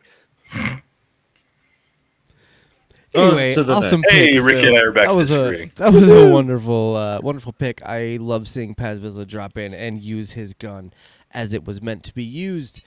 Um, the next Sarlacc Killer scene comes from Justin, and it comes in at the 21 minute and 20 second mark. Tell us about this scene, Justin. Oh. See, I chose this because I know you guys were going to take all the good ones. So to me, this was just like good comedy. It's the two drunken uh, sailors or pirates hanging outside of the church slash bar. One drunk And- Quarren, one drunk drunk Yeah, Shan. you don't you don't really see the alcohol too prevalent in Star Wars, so it was funny to see this scene happen. So they're they're drinking, they're talking a little shit or whatever the hell they're the Quarren and the Trandoshan say, and then they just pull out their blasters and start shooting the lizard monkeys. I loved it, and then the even the better thing that uh, ties it in the lizard monkeys told the the Mandalorians that the ambush is coming around. They pointed out him. Like, that no, was screw these guys. The best. Wasn't it? that you know the the the monkey lizards were just like, nah, hey man, those fuckers shot at us. Fuck those guys. hey, you guys in the armor taking them out. They're up there. It's beautiful. Yeah, I love that, and I love seeing. You know, to be honest with you, because of this episode, because Phil and I have been drinking these drinks and are absolutely at this point right now of of these guys. You I'm shoot gonna lizard monkeys. I'm gonna Photoshop our faces Yo on these ho, guys and send it yo over to ho. you, Phil. It's gonna be great. um, but excellent pick, Justin. Thank you for that one. Um, I, I I like seeing drunken pirates. You know, it's it's a good time. You got to come My hang out with me and my friends this summer, man. I absolutely will. Uh, my pick for this week, because you guys all took the good ones, comes into the 28 minute Oh, but that's, that's one a solid second good mark. one. Come on. that, that's uh, So- that's that's just cause two with uh, Rico Rodriguez or whatever the heck his name was. No, I had to pick this scene because I I actually rewound it a couple times because I wanted to make sure it was a Mandalorian taking down this snub fighter. And it absolutely was. He jumps off the ship and jetpacks on out of there. And I just thought this was one of the coolest aspects of the Mandalorians. It seemed like this guy right here, this guy that's on this snub fighter, he realized that the ground troops that he was with had taken over the city and that everything was fine. And he wanted to go help Mandalorian, the Mando in the sky. And he's like, I got some jet fuel. I'm going to go take out one of these snub fighters. And decided to fly up and take him out. So I got Beskar. Who needs a fighter? he was bored. He was like, "Yeah, I'm just gonna go up and take out this fighter. It's gonna be sick." And yeah, watching that scene was a lot of fun. See, so I, I- When I saw it, I just thought plot hole. I'm like, how the hell did he get up there? That's badass, but when did that happen? he absolutely jumped up there as soon as they realized the city had been taken. He was like, "Well, I'm gonna go take out some of these other fighters. I'm bored." I can do this. Yep. So anyway, excellent picks for the Sarlacc Killer scene this week, guys. We have one more segment to go through. Well, two more, I guess. We're gonna go through one chimers and then rate this episode and then get the f out of here. So let's do the bumper. This is by far the longest episode that we've had this season, um, and this segment is called the One Chimers, where we pick our favorite set of dialogue for this episode. We're gonna continue the trend and start with Steve. Here is his one chimer. Be careful, my friend. They've got you outnumbered 10 to 1.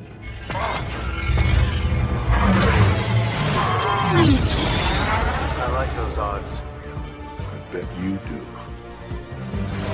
Good callback to the. I believe that's episode one of Mandalorian. Or is- yeah, yeah, uh, yeah. yeah, the very first Very- one, uh, one, one, first or should say. second, Yeah. where where he's he's in the room with, I would like to see the baby guy, and uh, I, for- I they, uh, forget if it's even before he goes on the quest. I think he's just like Mexican standoff with the, the No, no. stormtroopers. No, it's he has the baby. He takes the baby back to the Imperials, and then he's surrounded by five stormtroopers, and the guy's like, "Do you like those odds?" or something. Yeah. Yeah, I do. You know, he's he says we've got you four to one, and he's like, I like those odds. So Yeah, yeah. and then of course with um, with Greef, Greef is Greef's follow up of like, I bet you do. That was definitely that was us, the audience, going, yeah, I remember, I remember that line. And so Yep. there were there were a lot of good lines this episode, and I I chose to go with the easy one of of calling back to what we all started loving the show for, and we're gonna keep loving it. Absolutely. And it's a wonderful pick. Um, I I love that line. I like those odds. Anytime there's some sort of odds line in Star Wars, it just reminds me of Never tell me the odds. exactly. So wonderful pick. Thank you so much. Let's move on to let's go with Justin's one chimer. Why should we lay our lives down yet again? Because we are Mandalorian. I mean, how can you not get pumped up? Yeah, of course, the scene uh, it, itself is a wonderful speech, but like he uh, Paz starts off like strong, firm, and you think he's gonna like negate everything that Din just said, and then he says, "Fuck it, I'm right behind you because we are Mandalorians." I I love that support that he showed Din during that, and overall, it just it was simple. It's like uh the the 300 scene. This is Sparta. And even so, I don't think he was even he was uh, he made a point about Din, but I don't think he was even supporting Din. I think he was supporting the way. And if they are going to follow, if they are going to follow the way, they have to walk it Yeah. and not forget it. And this was almost mine, Justin. I I I had severely considered picking this one for mine because, again, like with the uh, R5 scene, we get a bait and switch with Paz. It's like, uh, nah, he's you know he's just gonna shoot Mando's plans down. He's gonna he's gonna sit there and he's gonna be excuse he's gonna be in No. Din's way. He's gonna sit there. He's gonna be in Din's way, and he's just gonna say, "No, fuck it. We don't need this problem. This is not our problem." Yeah. And then he's like, I thought that's how it was going to be too. It- that's the thing. He he he builds that speech so well. It's beautiful. Yeah, absolutely. Great, great pick for the one chimer. Um, I did. I, I won't lie to you. I edited that down a little bit. Um, that whole clip is probably about eighteen to twenty seconds long, Mhm. um, because of the dramatic pauses that they Dramatic give. Um, but I cut it down a little bit just for the chimer because Phil decided to have a super long one chimer. So let's play that one. From this day forward, I, Magistrate Greef Karga. Hi, Magistrate, sir. Hi, Magistrate Greef Karga. Hereby cede all land from the western lava flats to Bulloch Canyon. To the fine people of Mandalore, you may no longer have a home planet. But you do now have a home. Welcome. So Phil, tell us why you picked that one chimer. Uh, two reasons. Two reasons. One, the the droid correcting him to with "Hi, Magistrate," because you know, nice throwback to our first episode from this season. And then he looks around like, I'm supposed to. That yeah, everyone agree with me. like I'm doing my job. Uh, I got laughs. Uh, and then second, the the name of the canyon is the best shout out in this series so far. Please because Bulloch Canyon is a direct reference to Jeremy Bulloch, the actor who originally played Boba Fett in the OG Star Wars trilogy. Who I believe And- did he pass away right before Uh, Boba's he return it to was, Mando? um, A year or two ago, he passed away. Yeah. yeah, but Yeah, it was no, it before he, was it uh, before Mando was it before he Boba died- actually showed up on Mando, or was yeah, it before he Boba died Fett? in December of 2020, so he died before Book of Boba Aw. Fett. But but he saw Boba Fett return to the He did. screen. I He believe. did okay. get to see Yeah. Boba Fett return to the screen. Yeah. So yeah. That's an excellent pick too. Um, So, yeah, it was a great, was- great speech at the end there. Um, good very speech, uplifting, good you plot know? building, and nice shout outs. Yeah. So, my one chimer for this week. Then I'm just gonna have to go there and talk to them myself. They can't ignore me face to face. I like your attitude. Good luck. You're gonna need it. My one chimer is technically Zeb reciting Han Solo, saying, "Good luck." You're gonna You're need gonna it. need it. I Which love that beautiful callback. callback. Yes, so good. Um, and it's I love Teva going. Well, they can't just fucking ignore me. I'm gonna go there and show my face and see what happens. You know, and He and underestimates like, the "Eh." power of the bureaucracy. Yep. yep. So it's it was a really cool just just a callback scene to Jedi and and getting Zeb and his snarkiness and seeing Teva and how noble he actually is, like how good of a leader he could be for the Rangers of the New Republic. Um, it was just a great great scene all in all. So thank you guys so much for participating in this week's one chimer. Let's move on to our final final final segment. That's right, it's the Tusken Raider, the part of the show where we rate each episode. This has been the longest episode of Quest Me since we started the show, and I love that. Um, let's start with Steve. What's your rating out of 10 uh, pirates? Well, I give this episode of Mandalorian a 10, and I give this episode of Rangers of the New Republic an 8.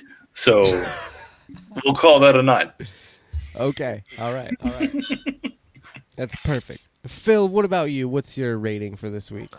Uh, this was Blazing Saddles in space. Uh, it's uh, no, it was it was pretty spectacular. We had great great battle sequences, great speeches, great dialogue, great cameos, phenomenal music. Uh, I got to give this one a nine out of ten. Uh, only reason is I, I'm I'm holding back. I am reserving the possibility of a ten for the season finale. Mm. I, I Mm. still think it's a little early in the season to drop my own, you know, to drop a 10 rating. But Strong choice. I get it. I, I get mean, it. I, I'm a, I'm a regular host. I'm not just a guest. I can't just, you know, drop a 10 because I'm there for that episode and gone.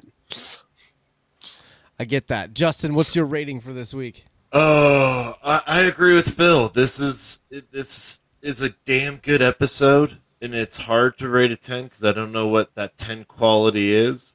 So this is my highest rated episode at nine point two five. Yeah, I, I like. I love the choreography, the dogfights, the the music, like the, especially that first one. It was just the psychedelic rock was cool. I really dug that. That was awesome. But um, the fight scenes, the power, the motivation, everything combined into one made it a wonderful, fun episode to just follow along with. I like it. I like that uh, that rating. Um, I'm gonna tell you right now. I'm rating this episode a 10 out of 10. A 10. Like I said at the beginning of the show, this is a perfect Star Wars episode for me. Um, it has everything. It has mystery. It has setup. It has um, action. It has awesome aliens. It has fun dialogue. It it it has everything for me. I'm rating this one a ten, um, and I fully believe that I will rate another episode a ten by the end of this season, and this will be the first time that I have rated uh, two tens. in See, see, I may like season. by the end of the season, I may look back and say this was a ten out of ten. I mean, maybe we'll see. Hey You man, it's Star. Wars. You can retcon anything. If yeah, if if the pirates have more to do with this than we think, then it could be an eleven out of ten. Who knows? well, not these pirates. Um, these pirates are dumb. They they float their ship in, in the atmosphere. Like, come on, man. This is why we need Hondo. Yes, sir. Yes, Hondo sir. Ohnaka. But he has he has no crew. He is he's kind of he's a he's a little He's, pirate. he's he's technically given up Hold on up. the piracy at this point in That's the true. He sells those uh, pigs that balloon. Huh. Um. So this week it was a ninety-three out of hundred. Nice. as as we rated it. That's probably the highest episode that we've had all season. Um, I fully expect an episode to be higher than that by the time we are done. But that's going to be about it for this week of Quest Me. Um, I thank you again, Steve Sinecera, for joining us. Um, it's been an absolute pleasure, and I love having you on this show. Pleasure is all Can- mine. Can you uh, tell our listeners and viewers where they can find you? I know you have like a shop and stuff that you do. Why don't you tell us about that? I've, I've got an Etsy shop where I've been making some things, but that it's got a bit of a back burner for me at the moment because recently I have joined up with the California Browncoats, which is Ooh. a a uh, charity organization that is based around Firefly. So I'm that's why I was at WonderCon, and that's why I'll be at Comic I'll be at, I'll be at Comic Con this year. Um, I'm gonna try and make some of my nerdy carvings for them. I they have a Oh, they have yeah, a bunch al- they have a bunch already, and uh, it's just you know I I've, I've gone down from my warehouse to my one car garage, and so it's harder to do. But more importantly, this year marks the the a the year that I will actually be joining the podcast ranks as a podcaster because it is 20 years since the premiere of Battlestar Galactica. Oh, no longer And- just a podcastee. Correct. And so uh, I miss I miss my friend, and he moved to Texas, and he was my Battlestar Galactica compatriot, and so we are going to be doing a rewatch podcast. And just like sudden but inevitable, we will be bringing on a newbie that has never watched the show, and we will we will have guests, and we will. I believe the, the the gimmick would be is that he's the newbie, my friend is a historian, and I am a former military member, and so we all have a different perspective, and we've all seen it multiple times aside from the newbie, and we'd love to love to get to talking about it and talking That, with uh, talking with my friend. And of course, we I've already got uh, I may or may not have Katee Sackhoff in the pipeline, as well as Edward James Olmos himself, who uh, Dude, I mean, I am a huge, awesome. huge fan of um, of Ronald Moore's work, just from his writing and direction work on Star Trek. So, power to you, man, for digging Yeah, into awesome. Battlestar. That's awesome. So, Oh, fun yeah. fact: uh, I've actually never seen Battlestar either, but I might start watching it. if you start watching it are and then watching you so- want to be a second newbie, you're welcome to join. That was I, definitely uh, Josh hinting at you. I could be down. I could. No, be down. no, and, you know, I couldn't do much else other than watch it and talk about it for an hour and a half a week. Well, hey man, my people will Hey, call man. your people. Yeah, yeah, call my people. That sounds good. Um, Well- and obviously, like as things go on, we'll have show notes and and links and stuff for your for your podcast and for you and your shop and you on Twitter. Thank you, sir. So the, the series did premiere 20 years ago in December, so I have until then to get it off the ground. I just God, obviously I I, feel just got old. I just got my first mic, so Hey, that that's the beginning of a beautiful thing. Jesse says dibs guest slot. He's never seen it. Right. And my uh, my newbie, if anyone has heard of him, is Chester Sakamoto from the History Loves Company podcast. So his Oh, okay. yeah, so his his Nice. podcasting experience will, that should will be be a lot of fun, man. he he is the the one who actually has the podcasting experience. So we'll be using his his knowledge plus what I've learned working with you fine gentlemen and Nice. Hey, man, and if you need anything, let, let me know. I can help you out, give you some pointers, advice. I'm sure Jesse would be more than happy to do the same thing. this is the way. This is the way. Ricky, I'm. Ricky, I'm ignoring you. Ricky says, I always felt like Battlestar Galactica was for losers. Justin, you had something else that you wanted Uh, to say. yeah, the we will be live again in uh, one week next Sunday around eight thirty Mountain Standard Time, right here at YouTube.com slash at QuestMe. And smooth. I'm I'm pretty excited because he's been talking shit whole episode, and he's gonna be here next week. Right. So will I. Uh, next week's guest host is gonna be the one and only Ricky D. Uh, From Best he Flicks is with coming out D. of his podcast retirement. Uh, you would know him from Best Flicks with Ricky D. He's got his birthday coming up, which means that there is going to be a bonus uh, kind of get together to talk about shit. What episode of Freaks and Geeks are you guys on? It'll now? be This episode two Episode of Freaks two. and Geeks. uh, because that's right. It's an annual Freaks and Geeks rewatch where they do one episode every year for Ricky D's birthday. so good. I am extremely excited to have Ricky on next week. Um, I am big stoked. thanks. Ricky and I And were yeah- college roommates, so I Yeah. am looking forward to getting to hang out and chat with him again. It's gonna be great. Um, big thanks to Ricky for being in the chat. Also Jesse and Claire and anyone else that was hanging out with us tonight. Um, we always appreciate you guys chatting with us and uh, talking Star Wars and Mandalorian. Um, once again, you can find us on Twitter, Facebook, Instagram, TikTok, uh, and YouTube. Just search for Quest Me Podcast. I want to thank everyone in the chat and in on the screen for joining us this week. Um, Steve, it has been wonderful having you on the show again.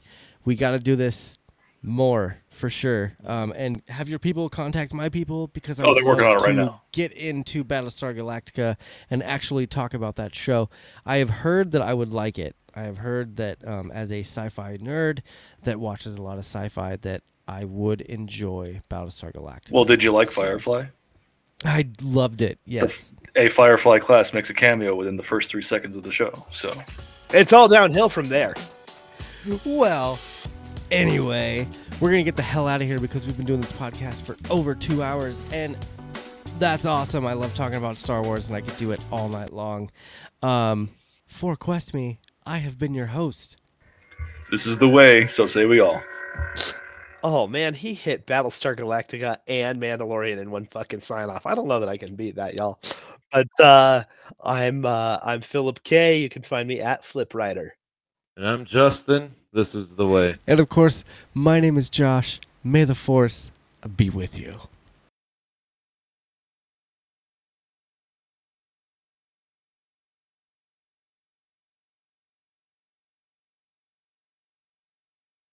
I love it. I write just I write Justin a script every weekend.